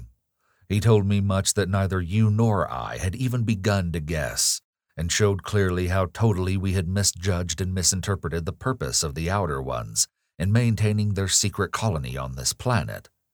It seems that the evil legends about what they've offered to men and what they wish in connection with the Earth are wholly the result of an ignorant misconception of allegorical speech. Speech, of course, molded by cultural backgrounds and thought habits vastly different from anything we dream of. My own conjectures, I freely own, shot as widely past the mark as any of the guesses of illiterate farmers and savage Indians. What I had thought morbid and shameful and ignominious is in reality awesome and mind-expanding and even glorious. My previous estimate being merely a phase of man's eternal tendency to hate and fear and shrink from the utterly different. Now I regret the harm I've inflicted upon these alien and incredible things in the course of our nightly skirmishes. If only I'd consented to talk peacefully and reasonably with them in the first place. But they bear me no grudge, their emotions being organized very differently from ours. It's their misfortune to have had as their human agents in Vermont some very inferior specimens. The late Walter Brown, for example. He prejudiced me vastly against them. Actually, they've never knowingly harmed men, but have often been cruelly wronged and spied upon by our species. There's a whole secret cult of evil men. A man of your mystical erudition will understand me when I think them with Hastur in the Yellow Sign, devoted to the purpose of tracking them down and injuring them on behalf of monstrous powers from other dimensions. It's against these aggressors, and not against normal humanity, that the drastic precautions of the Outer Ones are directed. Incidentally, I learned that many of our lost letters were stolen not by the Outer Ones, but by the emissaries of this malign cult, and an increasing intellectual rapport. This latter is absolutely necessary now that our inventions and devices are expanding our knowledge and motions, and making it more and more impossible for the Outer One's necessary outpost to exist secretly on this planet. The alien beings desire to know mankind more fully, and to have a few of mankind's philosophic and scientific leaders know more about them. With such an exchange of knowledge, all perils will pass, and a satisfactory modus vivendi be established. The very idea of any attempt to enslave or degrade mankind is ridiculous. As a beginning of this improved rapport, the Outer Ones have naturally chosen me, whose knowledge of them is already so considerable, as their primary interpreter on Earth. Much was told me last night, facts of the most stupendous and vista-opening nature, and more will be subsequently communicated to me both orally and in writing. I shall not be called upon to make any trip outside just yet, though I shall probably wish to do so later on, employing special means and transcending everything which we have hitherto been accustomed to regard as human experience. My house will be besieged no longer. Everything has reverted to normal, and the dogs will have no further occupation. In place of terror, I have been given a rich boon of knowledge and intellectual adventure which few other mortals have ever shared.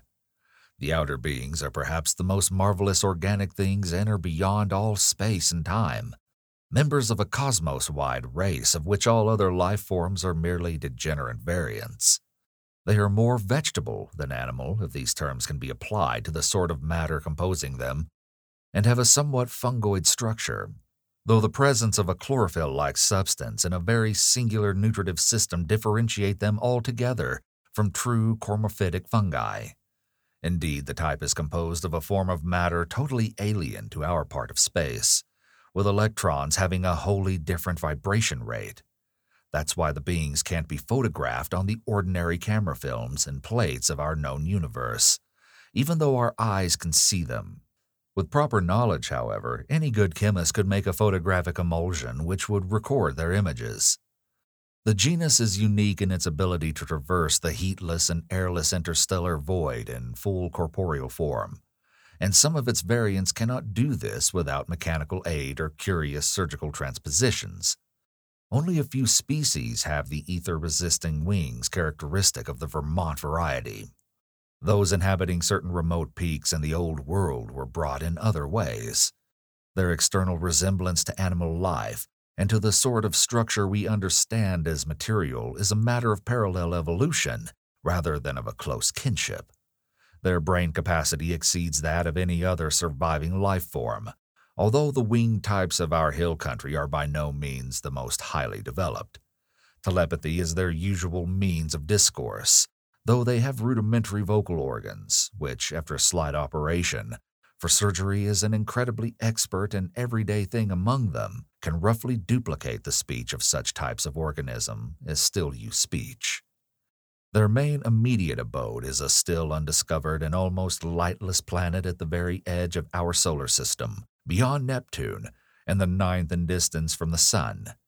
It is, as we have inferred, the object mystically hinted at as Yuggoth in certain ancient and forbidden writings, and it'll soon be the scene of a strange focusing of thought upon our world in an effort to facilitate mental rapport.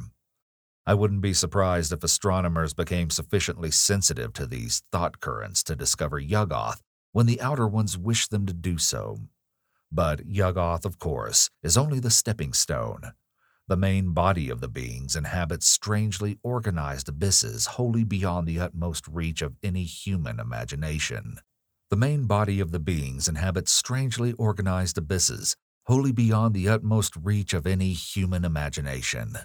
space-time globule, which we recognize as the totality of all cosmic entity, is only an atom in the genuine infinity which is theirs, and as much of this infinity as any human brain can hold is eventually to be opened up to me, as it has been to not more than 50 other men since the human race has existed.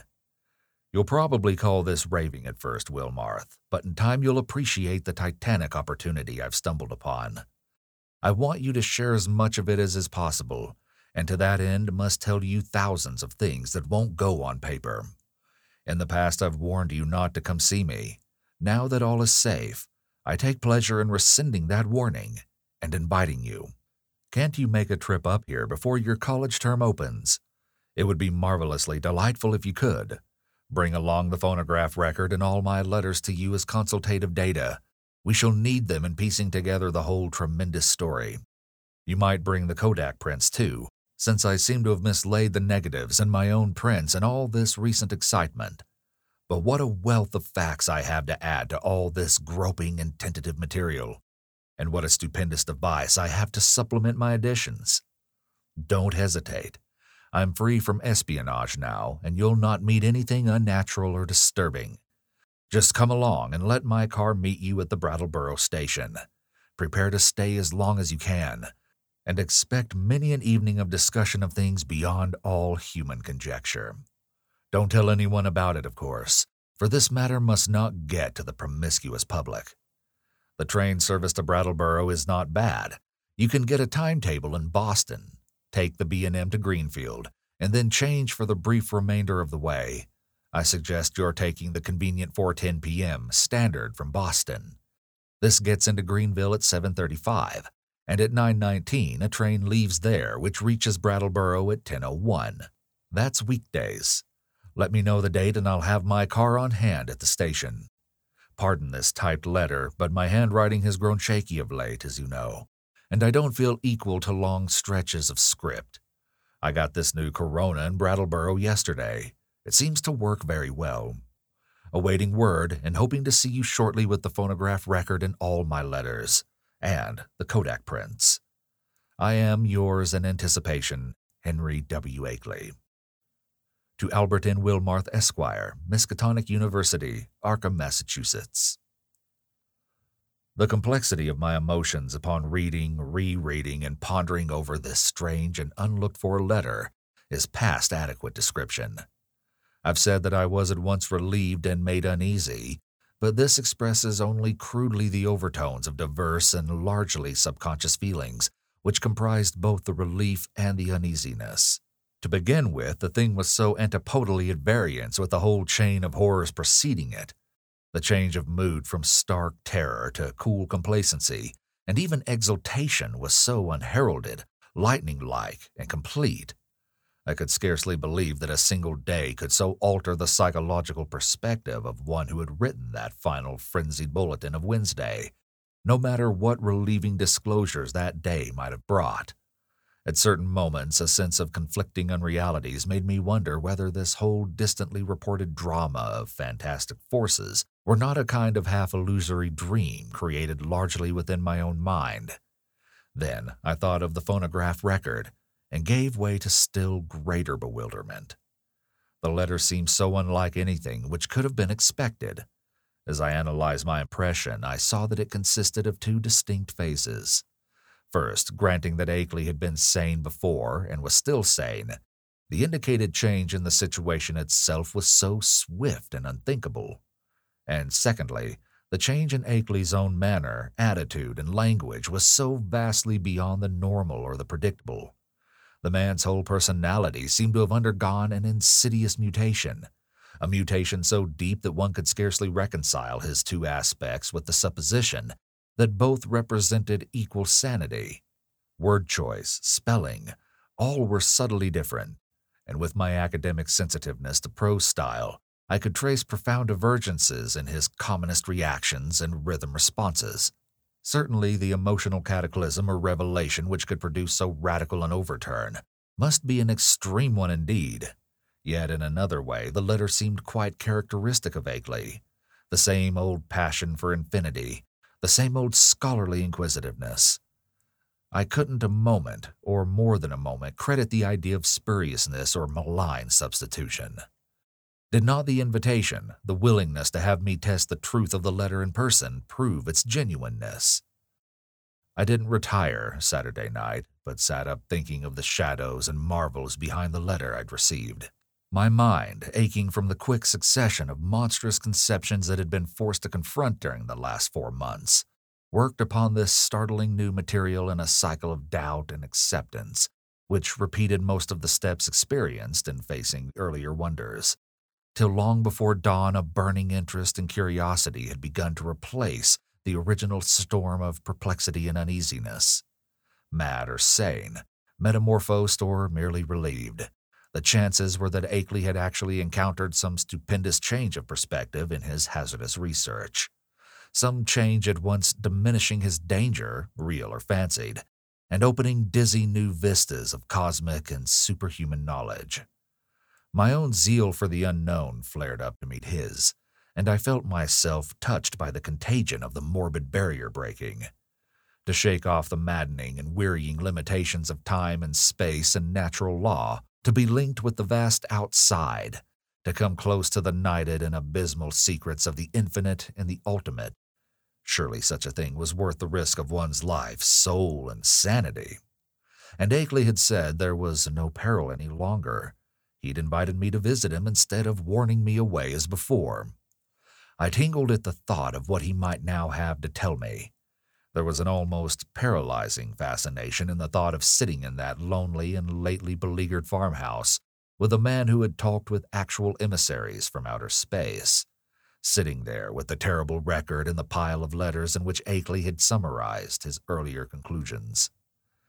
So, late Sunday morning, I telegraphed Akeley that I would meet him in Brattleboro on the following Wednesday, September 12th, if that date were convenient for him. In only one respect did I depart from his suggestions, and that concerned the choice of a train. Frankly, I didn't feel like arriving in that haunted Vermont region late at night.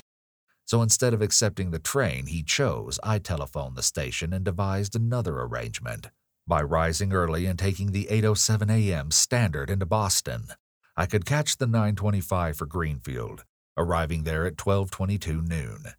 This connected exactly with a train reaching Brattleboro at 1:08 p.m., a much more comfortable hour than 10:01 for meeting Akeley and riding with him into the close-packed, secret-guarding hills. I mentioned this choice in my telegram and was glad to learn in the reply which came toward evening that it had met with my prospective host's endorsement. His wire ran thus: "Arrangement satisfactory.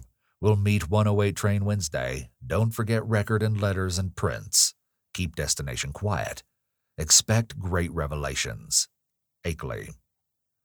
Receipt of this message in direct response to one sent to Akeley and necessarily delivered to his house from the Townsend station, either by official messenger or by a restored telephone service, removed any lingering subconscious doubts I may have had about the authorship of the perplexing letter.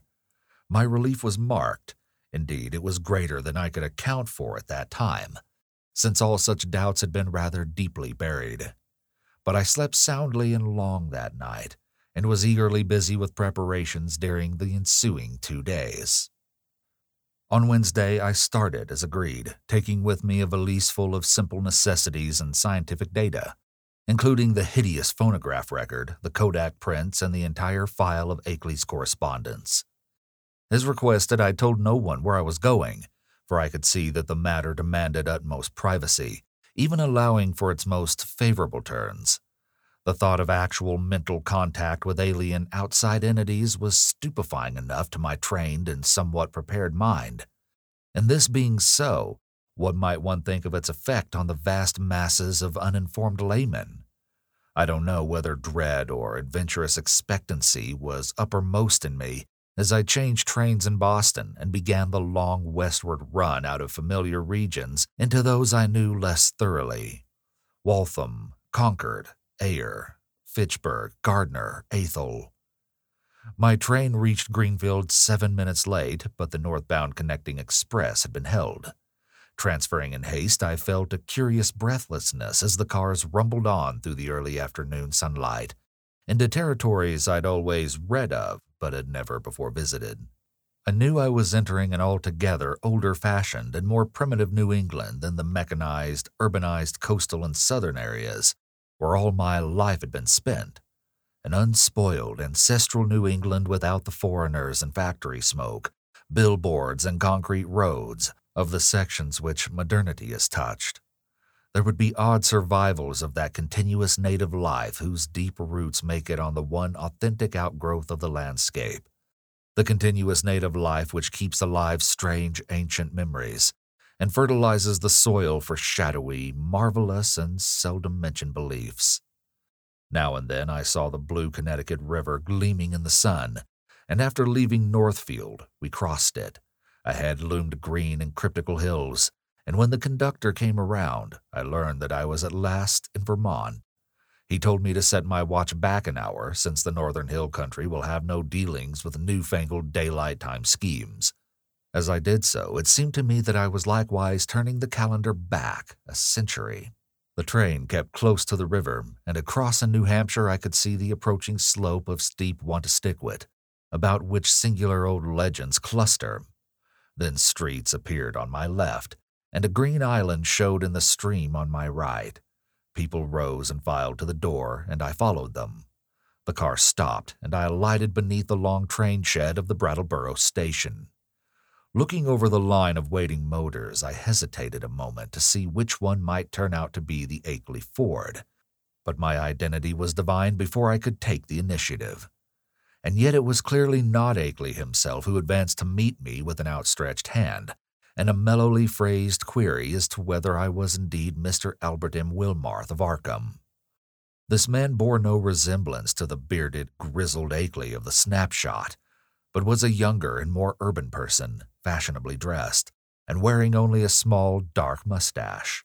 His cultivated voice held an odd and almost disturbing hint of vague familiarity, though I couldn't definitely place it in my memory. As I surveyed him, I heard him explaining that he was a friend of my prospective hosts, who had come down from Townsend in his stead. Akeley, he declared, had suffered a sudden attack of some asthmatic trouble, and didn't feel equal to making a trip in the outdoor air. It wasn't serious, however, and there was to be no change in plans regarding my visit. I couldn't make out just how much this Mr. Noyes, as he announced himself, knew of Akeley's researches and discoveries, though it seemed to me that his casual manner stamped him as a comparative outsider. Remembering what a hermit Akeley had been, I was a trifle surprised at the ready availability of such a friend, but didn't let my puzzlement deter me from entering the motor to which he gestured me. It wasn't the small ancient car I'd expected from Akeley's descriptions, but a large and immaculate specimen of recent pattern, apparently Noyes' own, and bearing Massachusetts license plates with the amusing sacred codfish device of that year. My guide, I concluded, must be a summer transient in the Townsend region. Noyes climbed into the car beside me and started it at once. I was glad that he didn't overflow with conversation, for some peculiar atmospheric tensity made me feel disinclined to talk. The town seemed very attractive in the afternoon sunlight, as we swept up an incline and turned to the right into the main street. It drowsed like the older New England cities which one remembers from boyhood, and something in the collocation of roofs and steeples and chimneys and brick walls formed contours, touching deep viol strings of ancestral emotion. I could tell that I was at the gateway of a region half bewitched through the piling up of unbroken time accumulations. A region where old, strange things have had a chance to grow and linger because they've never been stirred up. As we passed out of Brattleboro, my sense of constraint and foreboding increased, for a vague quality in the hill-crowded countryside, with its towering, threatening, close-pressing green and granite slopes, hinted at obscure secrets and immemorial survivals, which might or might not be hostile to mankind. For a time, our course followed a broad, shallow river, which followed down from unknown hills in the north, and I shivered when my companion told me it was the West River. It was in this stream, I recalled from newspaper items, that one of the morbid crab-like beings had been seen floating after the floods. Gradually, the country around us grew wilder and more deserted. Archaic covered bridges lingered fearsomely out of the past in pockets of the hills, and the half-abandoned railway track paralleling the river seemed to exhale a nebulously visible air of desolation.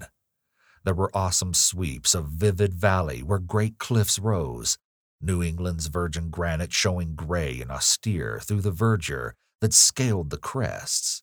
There were gorges where untamed streams leaped, bearing down toward the river the unimagined secrets of 1,000 pathless peaks. Branching away now and then were narrow, half-concealed roads that bored their way through solid, luxuriant masses of forest, among whose primal trees whole armies of elemental spirits might well lurk. As I saw these, I thought of how Akeley had been molested by unseen agencies on his drives along this very route, and didn't wonder that such things could be. The quaint, sightly village of Newfane, reached in less than an hour, was our last link with that world which man can definitely call his own by virtue of conquest and complete occupancy. After that, we cast off all allegiance to immediate, tangible, and time-touched things, and entered a fantastic world of hushed unreality in which the narrow, ribbon-like road rose and fell and curved, with an almost sentient and purposeful caprice amidst the tenantless green peaks and half-deserted valleys. Except for the sound of the motor and the faint stir of the few lonely farms we passed at infrequent intervals, the only thing that reached my ears was the gurgling, insidious trickle of strange waters from numberless hidden fountains in the shadowy woods. The nearness and intimacy of the dwarfed domed hills now became veritably breathtaking.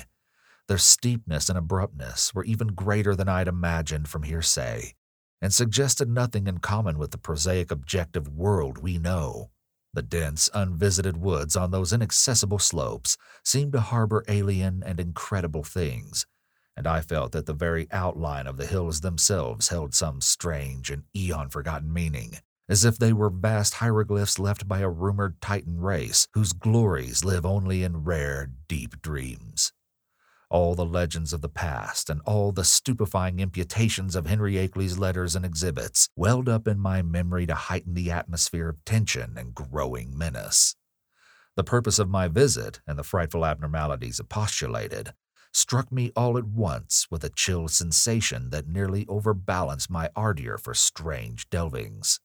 My guide must have noticed my disturbed attitude, for as the road grew wilder and more irregular, and our motion slower and more jolting, his occasional pleasant comments expanded into a steadier flow of discourse. He spoke of the beauty and weirdness of the country, and revealed some acquaintance with the folklore studies of my prospective host. From his polite questions, it was obvious that he knew I'd come for a scientific purpose, and that I was bringing data of some importance, but he gave no sign of appreciating the depth and awfulness of the knowledge which Akeley had finally reached. His manner was so cheerful, normal, and urbane that his remarks ought to have calmed and reassured me, but oddly enough, I felt only the more disturbed as we bumped and veered onward into the unknown wilderness of hills and woods. At times it seemed as if he were pumping me to see what I knew of the monstrous secrets of the place, and with every fresh utterance that vague, teasing, baffling familiarity in his voice increased. It was not an ordinary or healthy familiarity, despite the thoroughly wholesome and cultivated nature of the voice. I somehow linked it with forgotten nightmares, and felt that I might go mad if I recognized it. If any good excuse had existed, I think I would have turned back from my visit. As it was, I couldn't well do so, and it occurred to me that a cool, scientific conversation with Akeley himself after my arrival would help greatly to pull me together. Besides, there was a strangely calming element of cosmic beauty in the hypnotic landscape through which we climbed and plunged fantastically. Time had lost itself in the labyrinths behind, and around us stretched only the flowering waves of fairy and the recaptured loveliness of vanished centuries. The hoary groves, the untainted pastures edged with gay autumnal blossoms, and at vast intervals the small brown farmsteads nestling amidst huge trees beneath vertical precipices of fragrant briar and meadow grass. Even the sunlight assumed a supernal glamour, as if some special atmosphere of exhalation mantled the whole region. I'd seen nothing like it before save in the magic vistas that sometimes form the backgrounds of Italian primitives. Sodoma and Leonardo conceived such expanses, but only in the distance and through the vaultings of Renaissance arcades. We were now burrowing bodily through the midst of the picture, and I seemed to find in its necromancy a thing I had innately known or inherited, and for which I'd always been vainly searching. Suddenly, after rounding an obtuse angle at the top of a sharp ascent, the car came to a standstill. On my left, across a well-kept lawn which stretched to the road and flaunted a border of whitewashed stones, rose a white 2.5-story house of unusual size and elegance for the region, with a congeries of contiguous or arcade-linked barns, sheds, and windmill behind and to the right. I recognized it at once from the snapshot I'd received, and wasn't surprised to see the name of Henry Akeley on the galvanized iron mailbox near the road.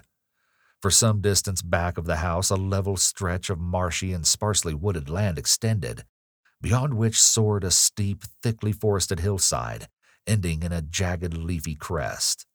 This latter, I knew, was the summit of Dark Mountain, halfway up which we must have climbed already. Alighting from the car and taking my valise, Noyes asked me to wait while he went in and notified Akeley of my advent. He himself, he added, had important business elsewhere, and couldn't stop for more than a moment. As he briskly walked up the path to the house, I climbed out of the car myself, wishing to stretch my legs a little before settling down to a sedentary conversation. My feeling of nervousness and tension had risen to a maximum again, now that I was on the actual scene of the morbid beleaguering described so hauntingly in Akeley's letters, and I honestly dreaded the coming discussions which were to link me with such alien and forbidden worlds. Close contact with the utterly bizarre is often more terrifying than inspiring, and it didn't cheer me to think that this very bit of dusty road was the place where those monstrous tracks and that fetid green ichor had been found after moonless nights of fear and death. Idly, I noticed that none of Akeley's dogs seemed to be about. Had he sold them all as soon as the outer ones made peace with him? Try as I might, I couldn't have the same confidence in the depth and sincerity of that peace which appeared in Akeley's final and queerly different letter. After all, he was a man of much simplicity and with little worldly experience. Was there not perhaps some deep and sinister undercurrent beneath the surface of the new alliance? Led by my thoughts, my eyes turned downward to the powdery road surface which had held such hideous testimonies. The last few days had been dry, and tracks of all sorts cluttered the rutted, irregular highway, despite the unfrequented nature of the district. With a vague curiosity, I began to trace the outline of some of the heterogeneous impressions, trying meanwhile to curb the flights of macabre fancy which the place and its memory suggested. There was something menacing and uncomfortable in the funeral stillness, in the muffled, subtle trickle of distant brooks, and in the crowding green peaks and black-wooded precipices that choked the narrow horizon. And then, an image shot into my consciousness which made those vague menaces and flights of fancy seem mild and insignificant indeed. I've said that I was scanning the miscellaneous prints in the road with a kind of idle curiosity, but all at once that curiosity was shockingly snuffed out by a sudden and paralyzing gust of active terror. For though the dust tracks were in general confused and overlapping, and unlikely to arrest any casual gaze, my restless vision had caught certain details near the spot where the path to the house joined the highway, and had recognized beyond doubt or hope the frightful significance of those details. It wasn't for nothing, alas, that I'd pored for hours over the Kodak views of the outer one's claw prints, which Akeley had sent. Too well did I know the marks of those loathsome nippers, and that hint of ambiguous direction which stamped the horrors as no creatures of this planet. No chance had been left me for merciful mistake. Here, indeed, in objective form before my own eyes, and surely made not many hours ago, were at least three marks which stood out blasphemously among the surprising plethora of blurred footprints leading to and from the Akeley farmhouse. They were the hellish tracks of the living fungi from Yuggoth.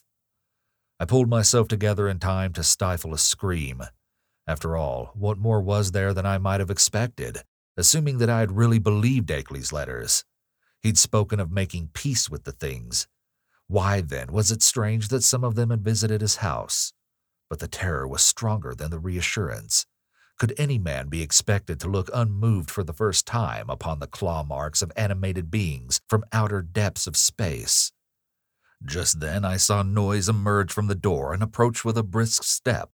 I must, I reflected, keep command of myself, for the chances were this genial friend knew nothing of Akeley's profoundest and most stupendous probings into the forbidden.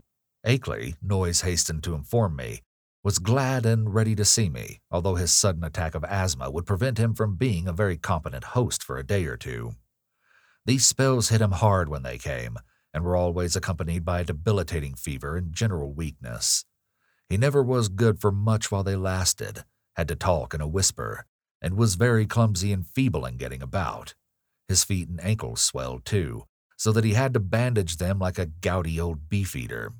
Today he was in rather bad shape, so that I'd have to attend very largely to my own needs. But he was none the less eager for conversation. I would find him in the study at the left of the front hall, the room where the blinds were shut. He had to keep the sunlight out when he was ill, for his eyes were very sensitive. As Noyes bade me adieu and rode off northward in his car, I began to walk slowly toward the house. The door had been left ajar for me, but before approaching and entering I cast a searching glance around the whole place, trying to decide what had struck me so intangibly queer about it. The barns and sheds looked trimly prosaic enough, and I noticed Akeley's battered Ford in its capacious, unguarded shelter. Then the secret of the queerness reached me. It was the total silence. Ordinarily, a farm is at least moderately murmurous from its various kinds of livestock, but here all signs of life were missing. What of the hens and the hogs? The cows, of which Akeley had said he possessed several, might conceivably be out to pasture, and the dogs might possibly have been sold, but the absence of any trace of cackling or grunting was truly singular. I didn't pause long on the path, but resolutely entered the open house door and closed it behind me. It had cost me a distinct psychological effort to do so, and now that I was shut inside, I had a momentary longing for precipitate retreat. Not that the place was in the least sinister in visual suggestion. On the contrary, I thought the graceful late colonial hallway very tasteful and wholesome, and admired the evident breeding of the man who had furnished it. What made me wish to flee was something very attenuated and indefinable. Perhaps it was a certain odd odor which I thought I noticed, though I well knew how common musty odors are in even the best of ancient farmhouses. Refusing to let these cloudy qualms overmaster me, I recalled Noyes' instructions and pushed open the six-paneled, brass-latched white door on my left. The room beyond was darkened, as I'd known before, and as I entered it, I noticed that the queer odor was stronger here. There likewise appeared to be some faint, half-imaginary rhythm or vibration in the air. For a moment, the closed blinds allowed me to see very little, but then a kind of apologetic hacking or whispering drew my attention to a great easy chair in the farther, darker corner of the room. Within its shadowy depths I saw the white blur of a man's face and hands, and in a moment I had crossed to greet the figure who had tried to speak. Dim though the light was, I perceived that this was indeed my host. I'd studied the Kodak picture repeatedly, and there could be no mistake about this firm, weather-beaten face with the cropped, grizzled beard. But as I looked again, my recognition was mixed with sadness and anxiety, for certainly this face was that of a very sick man. I felt that there must be something more than asthma behind that strained, rigid, immobile expression and unwinking, glassy stare, and realized how terribly the strain of his frightful experiences must have told on him. Was it not enough to break any human being, even a younger man than this intrepid delver, into the forbidden? The strange and sudden relief I feared had come too late to save him from something like a general breakdown. There was a touch of the pitiful in the limp, lifeless way his lean hands rested in his lap. He had on a loose dressing gown and was swathed around the head and high around the neck with a vivid yellow scar for hood. And then I saw that he was trying to talk in the same hacking whisper with which he'd greeted me.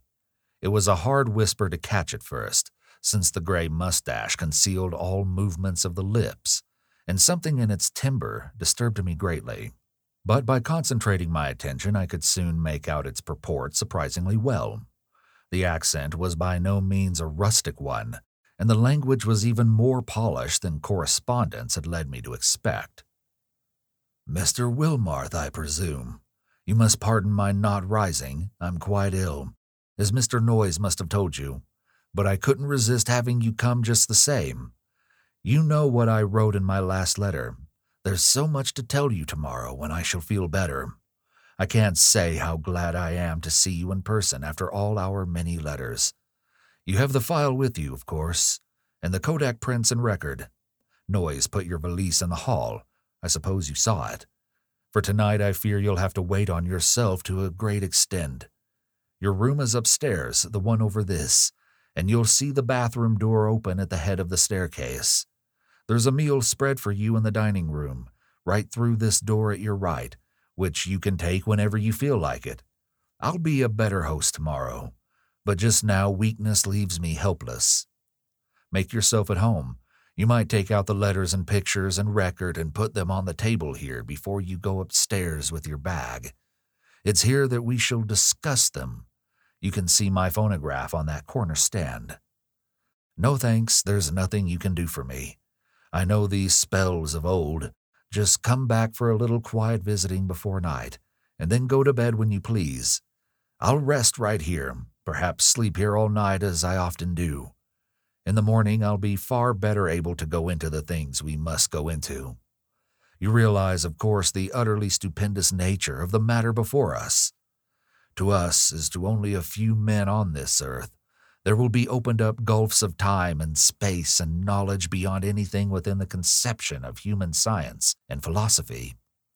Do you know that Einstein is wrong, and that certain objects and forces can move with a velocity greater than that of light? With proper aid, I expect to go backward and forward in time, and actually see and feel the earth of remote past and future epochs. You can't imagine the degree to which those things have carried science. There's nothing they can't do with the mind and body of living organisms. I expect to visit other planets, and even other stars and galaxies. The first trip will be to Yuggoth, the nearest world fully peopled by the beings. It's a strange dark orb at the very rim of our solar system, unknown to earthly astronomers as yet, but I must have written you about this. At the proper time, you know, the beings there will direct thought currents toward us and cause it to be discovered, or perhaps let one of their human allies give the scientists a hint. There are mighty cities on Yuggoth, great tiers of terraced towers built of black stone, like the specimen I tried to send you. That came from Yuggoth. The sun shines there no brighter than a star, but the beings need no light.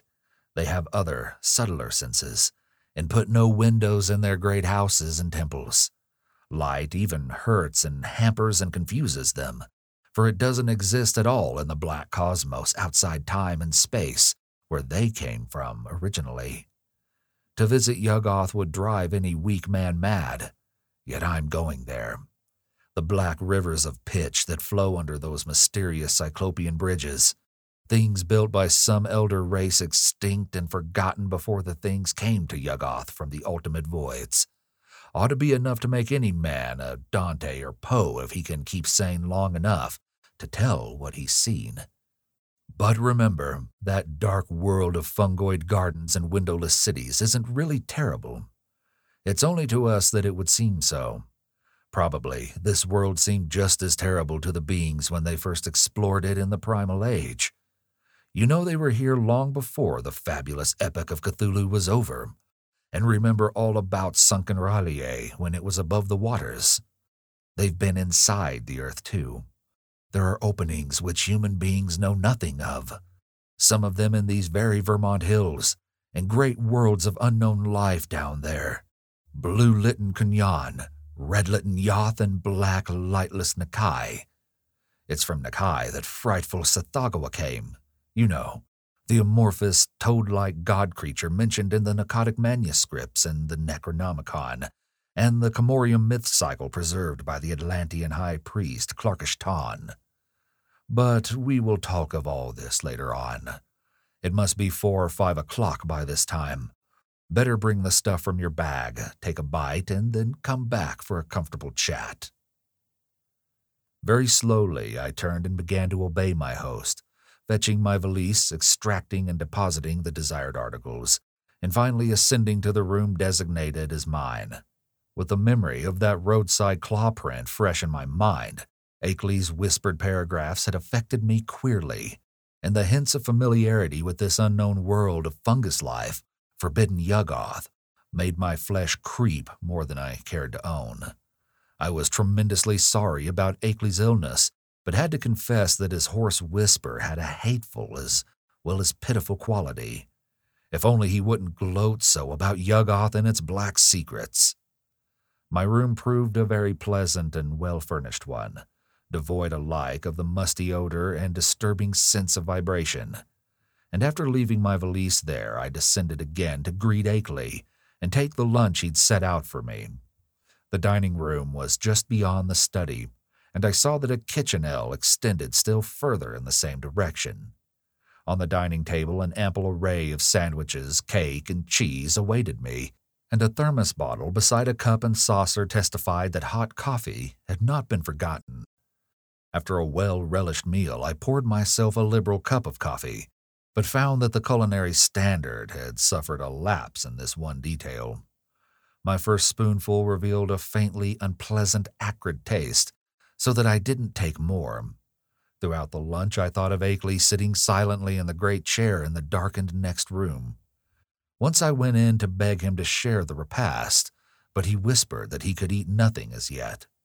Later on, just before he slept, he would take some malted milk, all he ought to have that day. After lunch, I insisted on clearing the dishes away and washing them in the kitchen sink, incidentally emptying the coffee which I hadn't been able to appreciate. Then, returning to the darkened study, I drew up a chair near my host's corner and prepared for the conversation as he might feel inclined to conduct. The letters, pictures, and record were still on the large center table, but for the nonce we didn't have to draw upon them. Before long, I forgot even the bizarre odor and curious suggestions of vibration. I've said that there were things in some of Akeley's letters, especially the second and most voluminous one, which I wouldn't dare to quote or even form into words on paper. This hesitancy applies with still great force to the things I heard whispered that evening in the darkened room among the lonely, haunted hills. Of the extent of the cosmic horrors unfolded by that raucous voice, I cannot even hint. He'd known hideous things before, but what he'd learned since making this pact with the outside things was almost too much for sanity to bear.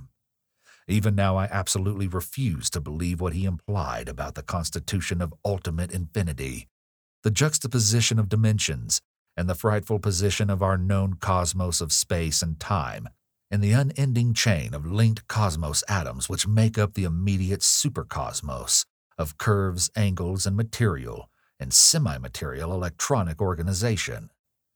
Never was a sane man more dangerously close to the arcana of basic entity. Never was an organic brain nearer to utter annihilation in the chaos that transcends form and force and symmetry. I learned whence Cthulhu first came and why half the great temporary stars of history had flared forth. I guessed, from hints which made even my informant pause timidly, the secret behind the Magellanic clouds and globular nebulae, and the black truth veiled by the immemorial allegory of Tau. The nature of the doles was plainly revealed, and I was told the essence, though not the source, of the hounds of Tindalos. The legend of Yig, father of serpents, remained figurative no longer, and I started with loathing when told of the monstrous nuclear chaos beyond angled space, which the Necronomicon had mercifully cloaked under the name of Azathoth. It was shocking to have the foulest nightmares of secret myth cleared up in concrete terms, whose stark, morbid hatefulness exceeded the boldest hints of ancient and medieval mystics. Ineluctably, I was led to believe that the first whisperers of these accursed tales must have had discourse with Akeley's outer ones, and perhaps have visited outer cosmic realms as Akeley now proposed visiting them. I was told of the Black Stone and what it implied, and was glad that it hadn't reached me. My guesses about those hieroglyphics had been all too correct. And yet Akeley now seemed reconciled to the whole fiendish system he'd stumbled upon, reconciled and eager to probe farther into the monstrous abyss. I wondered what beings he'd talked with since his last letter to me, and whether many of them had been as human as that first emissary he'd mentioned. The tension in my head grew insufferable, and I built up all sorts of wild theories about the queer, persistent odor and those insidious hints of vibration in the darkened room. Night was falling now, and as I recalled what Akeley had written me about those earlier nights, I shuddered to think there would be no moon. Nor did I like the way the farmhouse nestled in the lee of that colossal forested slope leading up to Dark Mountain's unvisited crest. With Akeley's permission, I lighted a small oil lamp, turned it low, and set it on a distant bookcase beside the ghostly bust of Milton. But afterward I was sorry I'd done so, for it made my host's strained, immobile face and listless hands look damnably abnormal and corpse-like. He seemed half incapable of motion, though I saw him nod stiffly once in a while. After what he'd told, I could scarcely imagine what profounder secrets he was saving for the morrow, but at last it developed that his trip to Yuggoth and beyond, and my own possible participation in it, was to be the next day's topic. He must have been amused by the start of horror I gave at hearing a cosmic voyage on my part proposed, for his head wabbled violently when I showed my fear.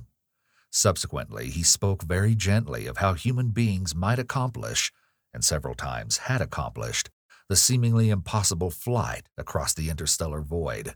It seemed that complete human bodies did not indeed make the trip, but that the prodigious surgical, biological, chemical, and mechanical skill of the outer ones had found a way to convey human brains without their concomitant physical structure.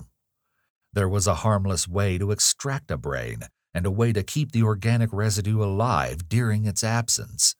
The bare, compact cerebral matter was then immersed in an occasionally replenished fluid with an ether-tight cylinder of a metal mined in Yuggoth, certain electrodes reaching through and connecting at will with elaborate instruments capable of duplicating the three vital faculties of sight, hearing, and speech. For the winged fungus beings to carry the brain cylinders intact through space was an easy matter. Then, on every planet covered by their civilization, they would find plenty of adjustable faculty instruments capable of being connected with the encased brains, so that after a little fitting, these traveling intelligences would be given a full sensory and articulate life, albeit a bodiless and mechanical one at each stage of their journeying through and beyond the space-time continuum. It was as simple as carrying a phonograph record about and playing it wherever a phonograph of the corresponding make exists. Of its success, there could be no question. Akeley was not afraid. Had it not been brilliantly accomplished again and again? For the first time, one of the inert, wasted hands raised itself and pointed to a high shelf on the farther side of the room. There, in a neat row, stood more than a dozen cylinders of a metal I had never seen before. Cylinders about a foot high, and somewhat less in diameter, with three curious sockets set in an isosceles triangle over the front convex surface of each. One of them was linked at two of the sockets to a pair of singular-looking machines that stood in the background. Of their purport, I didn't need to be told, and I shivered as with ague. Then I saw the hand point to a much nearer corner, where some intricate instruments with attached cords and plugs, several of them, much like the two devices on the shelf behind the cylinders, were huddled together. "There are four kinds of instruments here, Wilmarth," whispered the voice. "Four kinds, three faculties each, makes 12 pieces in all. You see, there are four different sorts of beings presented in those cylinders up there. 3 humans, 6 fungoid beings who can't navigate space corporeally, 2 beings from Neptune. God, if you could see the body this type has on its own planet. And the rest, entities from the central caverns of an especially interesting dark star beyond the galaxy. In the principal outpost inside Round Hill, you'll now and then find more cylinders and machines. Cylinders of extra-cosmic brains with different senses from any we know. Allies and explorers from the uttermost outside, and special machines for giving them impressions and expression in the several ways suited at once to them and to the comprehensions of different types of listeners. Round Hill, like most of the beings' main outposts all through the various universes, is a very cosmopolitan place. Of course, only the more common types have been lent to me for experiment. Here, take the 3 machines I point to and set them on the table. That tall one with the 2 glass lenses in front, then the box with the vacuum tubes and sounding board, and now the one with the metal disc on top. Now for the cylinder with the label B67 pasted on it. Just stand in that Windsor chair to reach the shelf. Heavy? Never mind. Be sure of the number B67. Don't bother that fresh, shiny cylinder joined to the two testing instruments, the one with my name on it. Set B67 on the table near where you've put the machines, and see that the dial switch on all three machines is jammed over to the extreme left. Now, connect the cord of the lens machine with the upper socket on the cylinder. There. Join the tube machine to the lower left-hand socket and the disc apparatus to the outer socket. Now, move all the dial switches on the machines over to the extreme right. First the lens one, then the disc one, and then the tube one. That's right. I might as well tell you that this is a human being, just like any of us. I'll give you a taste of some of the others tomorrow. To this day, I don't know why I obeyed those whispers so slavishly, or whether I thought Akeley was mad or sane. After what had gone before, I ought to have been prepared for anything. But this mechanical mummery seemed so like the typical vagaries of crazed inventors and scientists that it struck a chord of doubt which even the preceding discourse hadn't excited. What the whisperer implied was beyond all human belief, yet were not the other things still farther beyond, and less preposterous only because of their remoteness from tangible, concrete proof. As my mind reeled amidst this chaos, I became conscious of a mixed grating and whirring from all three machines lately linked to the cylinder, a grating and whirring which soon subsided into a virtual noiselessness. What was about to happen? Was I to hear a voice? And if so, what proof would I have that it wasn't some cleverly concocted radio device talked into by a concealed but closely watching speaker? Even now, I'm unwilling to swear just what I heard, or just what phenomenon really took place before me, but something certainly seemed to take place. To be brief and plain, the machine with the tubes and sound box began to speak, and with a point and intelligence which left no doubt that the speaker was actually present and observing us. The voice was loud, metallic, lifeless, and plainly mechanical in every detail of its production. It was incapable of inflection or expressiveness, but scraped and rattled on with a deadly precision and deliberation. "Mr. Wilmarth," it said, "I hope I do not startle you. I am a human being like yourself, though my body is now resting safely under proper vitalizing treatment inside Round Hill, about 1.5 miles east of here. I myself am here with you. My brain is in that cylinder, and I see, hear, and speak through these electronic vibrators. In a week I am going across the void as I have been many times before, and I expect to have the pleasure of Mr. Akeley's company. I wish I might have yours as well, for I know you by sight and reputation, and have kept close track of your correspondence with our friend. I am, of course, one of the men who have become allied with the outside beings visiting our planet. I met them first in the Himalayas and have helped them in various ways. In return, they have given me experiences such as few men have ever had. Do you realize what it means when I say I've been on 37 different celestial bodies, planets, dark stars, and less definable objects, including 8 outside our galaxy, and 2 outside the curved cosmos of space and time? All this has not harmed me in the least. My brain has been removed from my body by fission so adroit that it would be crude to call the operation surgery.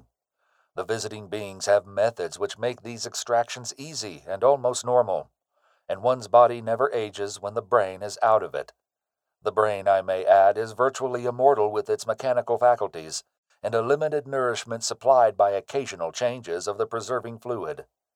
Altogether, I hope most heartily that you will decide to come with Mr. Akeley and me. The visitors are eager to know men of knowledge like yourself, and to show them the great abysses that most of us have had to dream about in fanciful ignorance. It may seem strange at first to meet them, but I know you will be above minding that. I think Mr. Noyes will go along too, the man who doubtless brought you up here in his car. He has been one of us for years. I suppose you recognized his voice as one of those on the record Mr. Akeley sent you." At my violent start, the speaker paused a moment before concluding. "So, Mr. Wilmarth, I will leave the matter to you, merely adding that a man with your love of strangeness and folklore ought never to miss such a chance as this. There is nothing to fear. All transitions are painless, and there is much to enjoy in a wholly mechanized state of sensation. When the electrodes are disconnected, one merely drops off into a sleep of especially vivid and fantastic dreams. And now, if you don't mind, we might adjourn our session till tomorrow. Good night. Just turn all the switches back to the left. Never mind the exact order, though you might let the lens machine be last. Good night, Mr. Akeley. Treat our guest well. Ready now with those switches." That was all. I obeyed mechanically and shut off all three switches, though dazed with doubt of everything that had occurred. My head was still reeling as I heard Akeley's whispering voice telling me that I might leave all the apparatus on the table just as it was. He didn't say any comment on what had happened, and indeed no comment could have conveyed much to my burdened faculties. I heard him telling me I could take the lamp to use in my room, and deduced that he wished to rest alone in the dark. It was surely time he rested, for his discourse of the afternoon and evening had been such as to exhaust even a vigorous man. Still dazed, I bade my host good night and went upstairs with the lamp, although I had an excellent pocket flashlight with me. I was glad to be out of that downstairs study with the queer odor and vague suggestions of vibration, yet couldn't, of course, escape a hideous sense of dread and peril and cosmic abnormality as I thought of the place I was in and the forces I was meeting. The wild, lonely region, the black, mysteriously forested slope towering so close behind the house, the footprints in the road, the sick, motionless whisperer in the dark, the hellish cylinders and machines, and above all the invitations to strange surgery and stranger voyagings. These things, all so new and in such sudden succession, rushed in on me with a cumulative force which sapped my will and almost undermined my physical strength.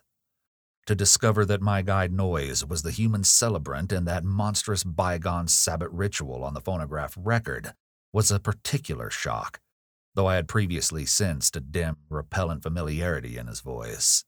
Another special shock came from my own attitude toward my host whenever I paused to analyze it, for much as I had instinctively liked Akeley, as revealed in his correspondence, I now found that he filled me with a distinct repulsion. His illness ought to have excited my pity, but instead it gave me a kind of shudder. He was so rigid and inert and corpse-like, and that incessant whispering was so hateful and unhuman. It occurred to me that this whispering was different from anything else of the kind I'd ever heard, that despite the curious motionlessness of the speaker's mustache-screened lips, it had a latent strength and carrying power remarkable for the wheezings of an asthmatic. I'd been able to understand the speaker when wholly across the room, and once or twice it had seemed to me that the faint but penetrant sounds represented not so much weakness as deliberate repression, for what reason I could not guess. From the first I'd felt a disturbing quality in their timbre. Now, when I tried to weigh the matter, I thought I could trace this impression to a kind of subconscious familiarity, like that which had made Noyes' voice so hazily ominous. But when or where I had encountered the thing it hinted at was more than I could tell. One thing was certain. I would not spend another night here. My scientific zeal had vanished amidst fear and loathing, and I felt nothing now but a wish to escape from this net of morbidity and unnatural revelation. I knew enough now. It must be true that cosmic linkages do exist, but such things are surely not meant for normal human beings to meddle with. Blasphemous influences seemed to surround me and pressed chokingly upon my senses. Sleep, I decided, would be out of the question. So I merely extinguished the lamp and threw myself on the bed fully dressed. No doubt it was absurd, but I kept ready for some unknown emergency, gripping in my right hand the revolver I'd brought along and holding the pocket flashlight in my left. Not a sound came from below, and I could imagine how my host was sitting there with cadaverous stiffness in the dark. Somewhere I heard a clock ticking, and was vaguely grateful for the normality of the sound. It reminded me, though, of another thing about the region which disturbed me: the total absence of animal life. There were certainly no farm beasts about, and now I realized that even the accustomed night noises of wild living things were absent, except for the sinister trickle of distant unseen waters. That stillness was anomalous interplanetary, and I wondered what star-spawned intangible blight could be hanging over the region. I called from old legends that dogs and other beasts had always hated the outer ones, and thought of what those tracks in the road might mean. Don't ask me how long my unexpected lapse into slumber lasted, or how much of what ensued was sheer dream. If I tell you that I awakened at a certain time and heard and saw certain things, you'll merely answer that I didn't wake then, and that everything was a dream until the moment when I rushed out of the house, stumbled to the shed where I had seen the old Ford, and seized that ancient vehicle for a mad, aimless race over the haunted hills which at last landed me, after hours of jolting and winding through forest-threatened labyrinths, in a village which turned out to be Townsend. You will also, of course, discount everything else in my report, and declare that all the pictures, record sounds, cylinder and machine sounds, and kindred evidences were bits of pure deception practiced on me by the missing Henry Akeley. You will even hint that he conspired with other eccentrics to carry out a silly and elaborate hoax, that he had the express shipment removed at Keene, and that he had Noyes make that terrifying wax record. It's odd, though, that Noyes has not even yet been identified, that he was an unknown at any of the villages near Akeley's place, though he must have been frequently in the region. I wish I'd stopped to memorize the license number of his car, or perhaps it's better, after all, that I did not. For I, despite all you can say, and despite all I sometimes try to say to myself, know that loathsome outside influences must be lurking there in the half-unknown hills, and that those influences have spies and emissaries in the world of men. To keep as far as possible from such influences and such emissaries is all that I ask of life in future. When my frantic story sent a sheriff's posse out to the farmhouse, Akeley was gone without leaving a trace. His loose dressing gown, yellow scarf, and foot bandages lay on the study floor near his corner easy chair, and it couldn't be decided whether any of his other apparel had vanished with him. The dogs and livestock were indeed missing, and there were some curious bullet holes both on the house's exterior and on some of the walls within. But beyond this, nothing unusual could be detected. No cylinders or machines, none of the evidences I'd brought in my valise, no queer odor or vibration sense, no footprints in the road, and none of the problematical things I glimpsed at the very last. I stayed a week in Brattleboro after my escape, making inquiries among people of every kind who had known Akeley, and the results convince me that the matter is no figment of dream or delusion. Akeley's queer purchases of dogs and ammunition and chemicals, and the cutting of his telephone wires are matters of record, while all who knew him, including his son in California, concede that his occasional remarks on strange studies had a certain consistency. Solid citizens believe he was mad, and unhesitatingly pronounce all reported evidences mere hoaxes, devised with insane cunning and perhaps abetted by eccentric associates. But the lowlier country folk sustain his statements in every detail. He'd showed some of these rustics his photographs in black stone, and had played the hideous record for them, and they all said the footprints and buzzing voice were like those described in ancestral legends. They said, too, that suspicious sights and sounds had been noticed increasingly around Akeley's house after he found the black stone, and that the place was now avoided by everybody except the mailman and other casual, tough-minded people. Dark Mountain and Round Hill were both notoriously haunted spots, and I could find no one who'd ever closely explored either. Occasional disappearances of natives throughout the district's history were well attested, and these now included the semi-vagabond Walter Brown, whom Akeley's letters had mentioned. I even came upon one farmer who thought he'd personally glimpsed one of the queer bodies at flood time in the swollen West River. But his tale was too confused to be really valuable. When I left Brattleboro, I resolved never to go back to Vermont, and I feel quite certain I shall keep my resolution. Those wild hills are surely the outpost of a frightful cosmic race, as I doubt all the less since reading that a new ninth planet has been glimpsed beyond Neptune, just as those influences had said it would be glimpsed. Astronomers, with a hideous appropriateness they little suspect, have named this thing Pluto. I feel beyond question that it's nothing less than knighted Yuggoth, and I shiver when I try to figure out the real reason why its monstrous denizens wish it to be known in this way. At this special time, I vainly try to assure myself that these demoniac creatures are not gradually leading up to some new policy, hurtful to the earth and its normal inhabitants. But I have still to tell of the ending of that terrible night in the farmhouse.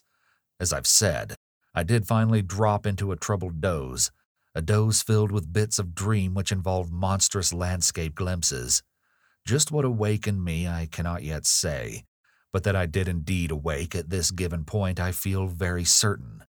My first confused impression was of stealthily creaking floorboards in the hall outside my door, and of a clumsy muffled fumbling at the latch. This, however, ceased almost at once, so that my really clear impressions began with the voices heard from the study below. There seemed to be several speakers, and I judged that they were controversially engaged. By the time I had listened a few seconds, I was broad awake, for the nature of the voices was such as to make all thought of sleep ridiculous. The tones were curiously varied, and no one who had listened to that accursed phonograph record could harbor any doubts about the nature of at least two of them. Hideous though the idea was, I knew that I was under the same roof with nameless things from abysmal space, for those two voices were unmistakably the blasphemous buzzings which the outside beings used in their communication with men. The two were individually different in pitch, accent, and tempo, but they were both of the same damnable general kind. A third voice was indubitably that of a mechanical utterance machine connected with one of the detached brains in the cylinders. There was as little doubt about that as about the buzzings, for the loud, metallic, lifeless voice of the previous evening, with its inflectionless, expressionless scraping and rattling, and its impersonal precision and deliberation, had been utterly forgotten. For a time, I didn't pause to question whether the intelligence behind the scraping was the identical one which had formerly talked to me, but shortly afterward I reflected that any brain would emit vocal sounds of the same quality if linked to the same mechanical speech producer, the only possible differences being in language, rhythm, speed, and pronunciation. To complete the eldritch colloquy, there were two actually human voices, one the crude speech of an unknown and evidently rustic man, and the other the suave Bostonian tones of my erstwhile guide, Noyes. As I tried to catch the words which the stoutly fashioned floor so bafflingly intercepted, I was also conscious of a great deal of stirring and scratching and shuffling in the room below, so that I couldn't escape the impression that it was full of living beings, many more than the few whose speech I could single out. The exact nature of this stirring is extremely hard to describe, for very few good bases of comparison exist. Objects seem now and then to move across the room like conscious entities, the sound of their footfalls having something about it like a loose, hard surface clattering, as of the contact of ill-coordinated surfaces of horn or hard rubber. It was, to use a more concrete but less accurate comparison, as if people with loose, splintery wooden shoes were shambling and rattling about on the polished board floor. On the nature and appearance of those responsible for the sounds, I didn't care to speculate. Before long, I saw that it would be impossible to distinguish any connected discourse. Isolated words, including the names of Akeley and myself, now and then floated up, especially when uttered by the mechanical speech producer, but their true significance was lost for want of continuous context. Today I refused to form any definite deductions from them, and even their frightful effect on me was one of suggestion rather than of revelation. A terrible and abnormal conclave, I felt certain, was assembled below me, but for what shocking deliberations I couldn't tell. It was curious how this unquestioned sense of the malign and the blasphemous pervaded me, despite Akeley's assurances of the outsider's friendliness. With patient listening, I began to distinguish clearly between voices, even though I couldn't grasp much of what any of the voices said. I seemed to catch certain typical emotions behind some of the speakers. One of the buzzing voices, for example, held an unmistakable note of authority, whilst the mechanical voice, notwithstanding its artificial loudness and regularity, seemed to be in a position of subordination and pleading. Noyes' tones exuded a kind of conciliatory atmosphere. The others I could make no attempt to interpret. I didn't hear the familiar whisper of Akeley, but well knew that such a sound could never penetrate the solid flooring of my room. I'll try to set down some of the few disjointed words and other sounds I caught, labeling the speakers of the words as best I know how. It was from the speech machine that I first picked up a few recognizable phrases. The speech machine. Brought it on myself, sent back the letters and the record, end on it, taken in, seeing and hearing. Damn you, impersonal force after all. Fresh, shiny cylinder. Great God. First buzzing voice.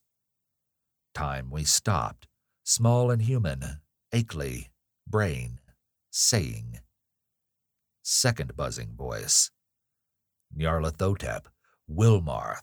Records and letters. Cheap and posture. Noyes. An unpronounceable word or name, possibly Nagakathun.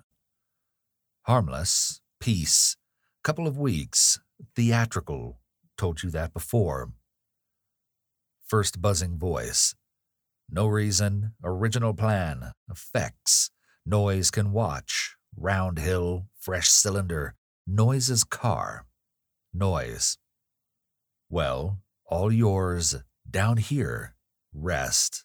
Place. Several voices at once in indistinguishable speech. Many footsteps, including the peculiar loose stirring or clattering. A curious sort of flapping sound. The sound of an automobile starting and receding. Silence. That is the substance of what my ears brought me as I lay rigid upon that strange upstairs bed in the haunted farmhouse among the demoniac hills. Lay there fully dressed, with a revolver clenched in my right hand and a pocket flashlight gripped in my left. I became, as I've said, broad awake, but a kind of obscure paralysis nevertheless kept me inert till long after the last echoes of the sounds had died away.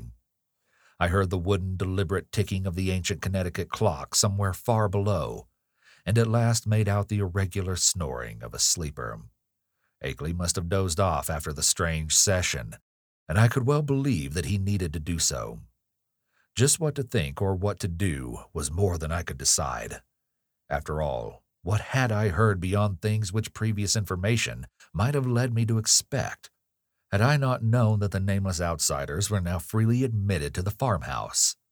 No doubt Akeley had been surprised by an unexpected visit from them. Yet something in that fragmentary discourse had chilled me immeasurably, raised the most grotesque and horrible doubts, and made me wish fervently that I might wake up and prove everything a dream. I think my subconscious mind must have caught something which my consciousness has not yet recognized. But what of Akeley? Was he not my friend, and would he not have protested if any harm were meant me? The peaceful snoring below seemed to cast ridicule on all my suddenly intensified fears. Was it possible that Akeley had been imposed upon and used as a lure to draw me into the hills with the letters and pictures and phonograph record? Did those beings mean to engulf us both in a common destruction because we'd come to know too much?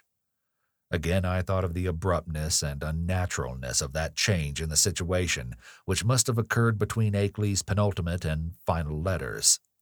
Something, my instinct told me, was terribly wrong. All was not as it seemed.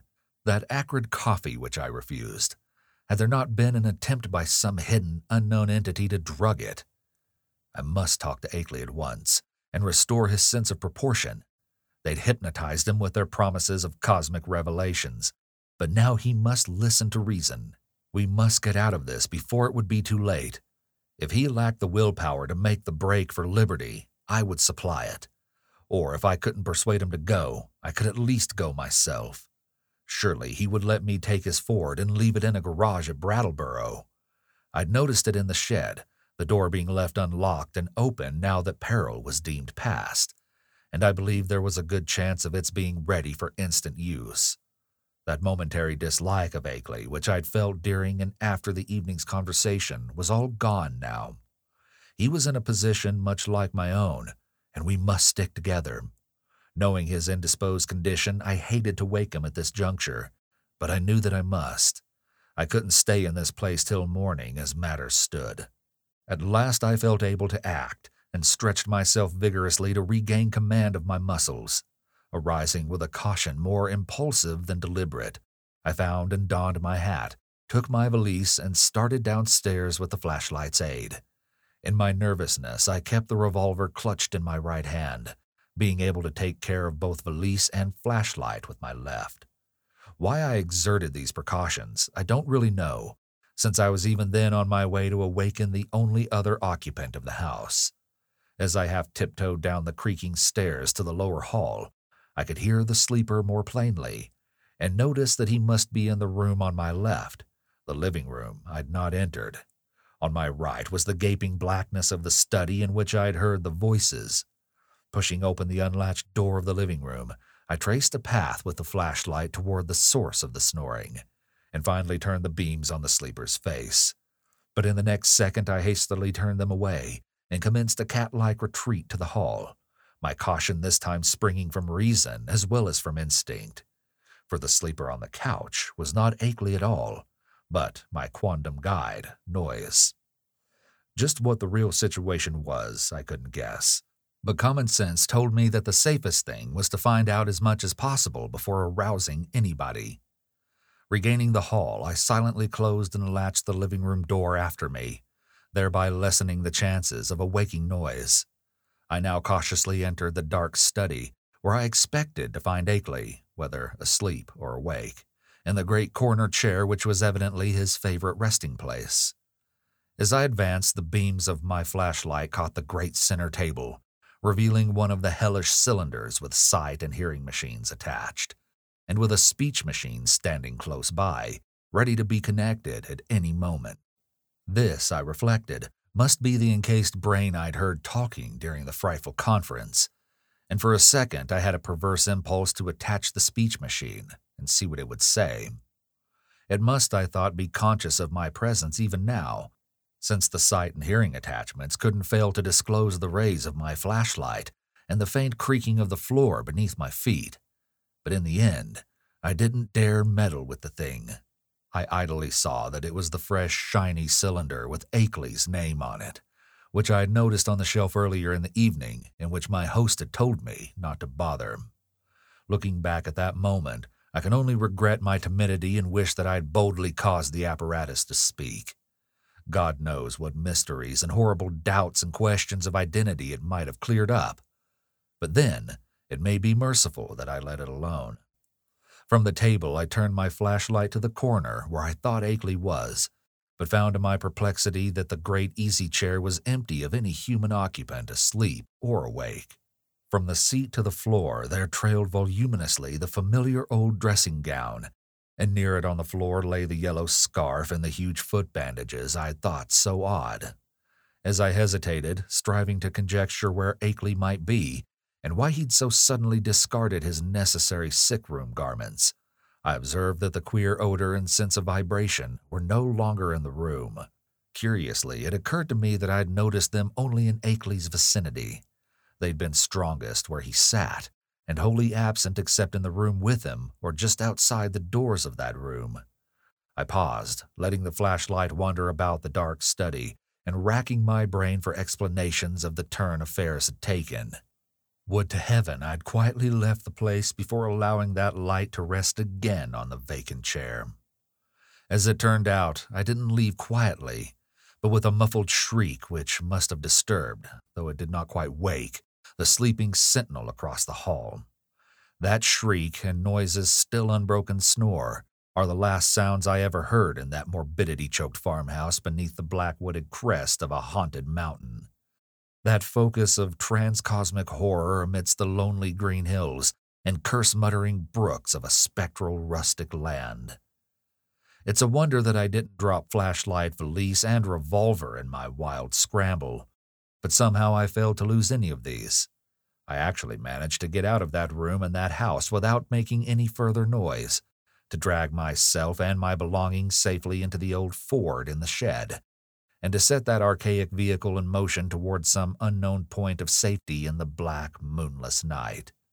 The ride that followed was a piece of delirium out of Poe or Rimbaud or the drawings of Doré, But finally I reach Townsend.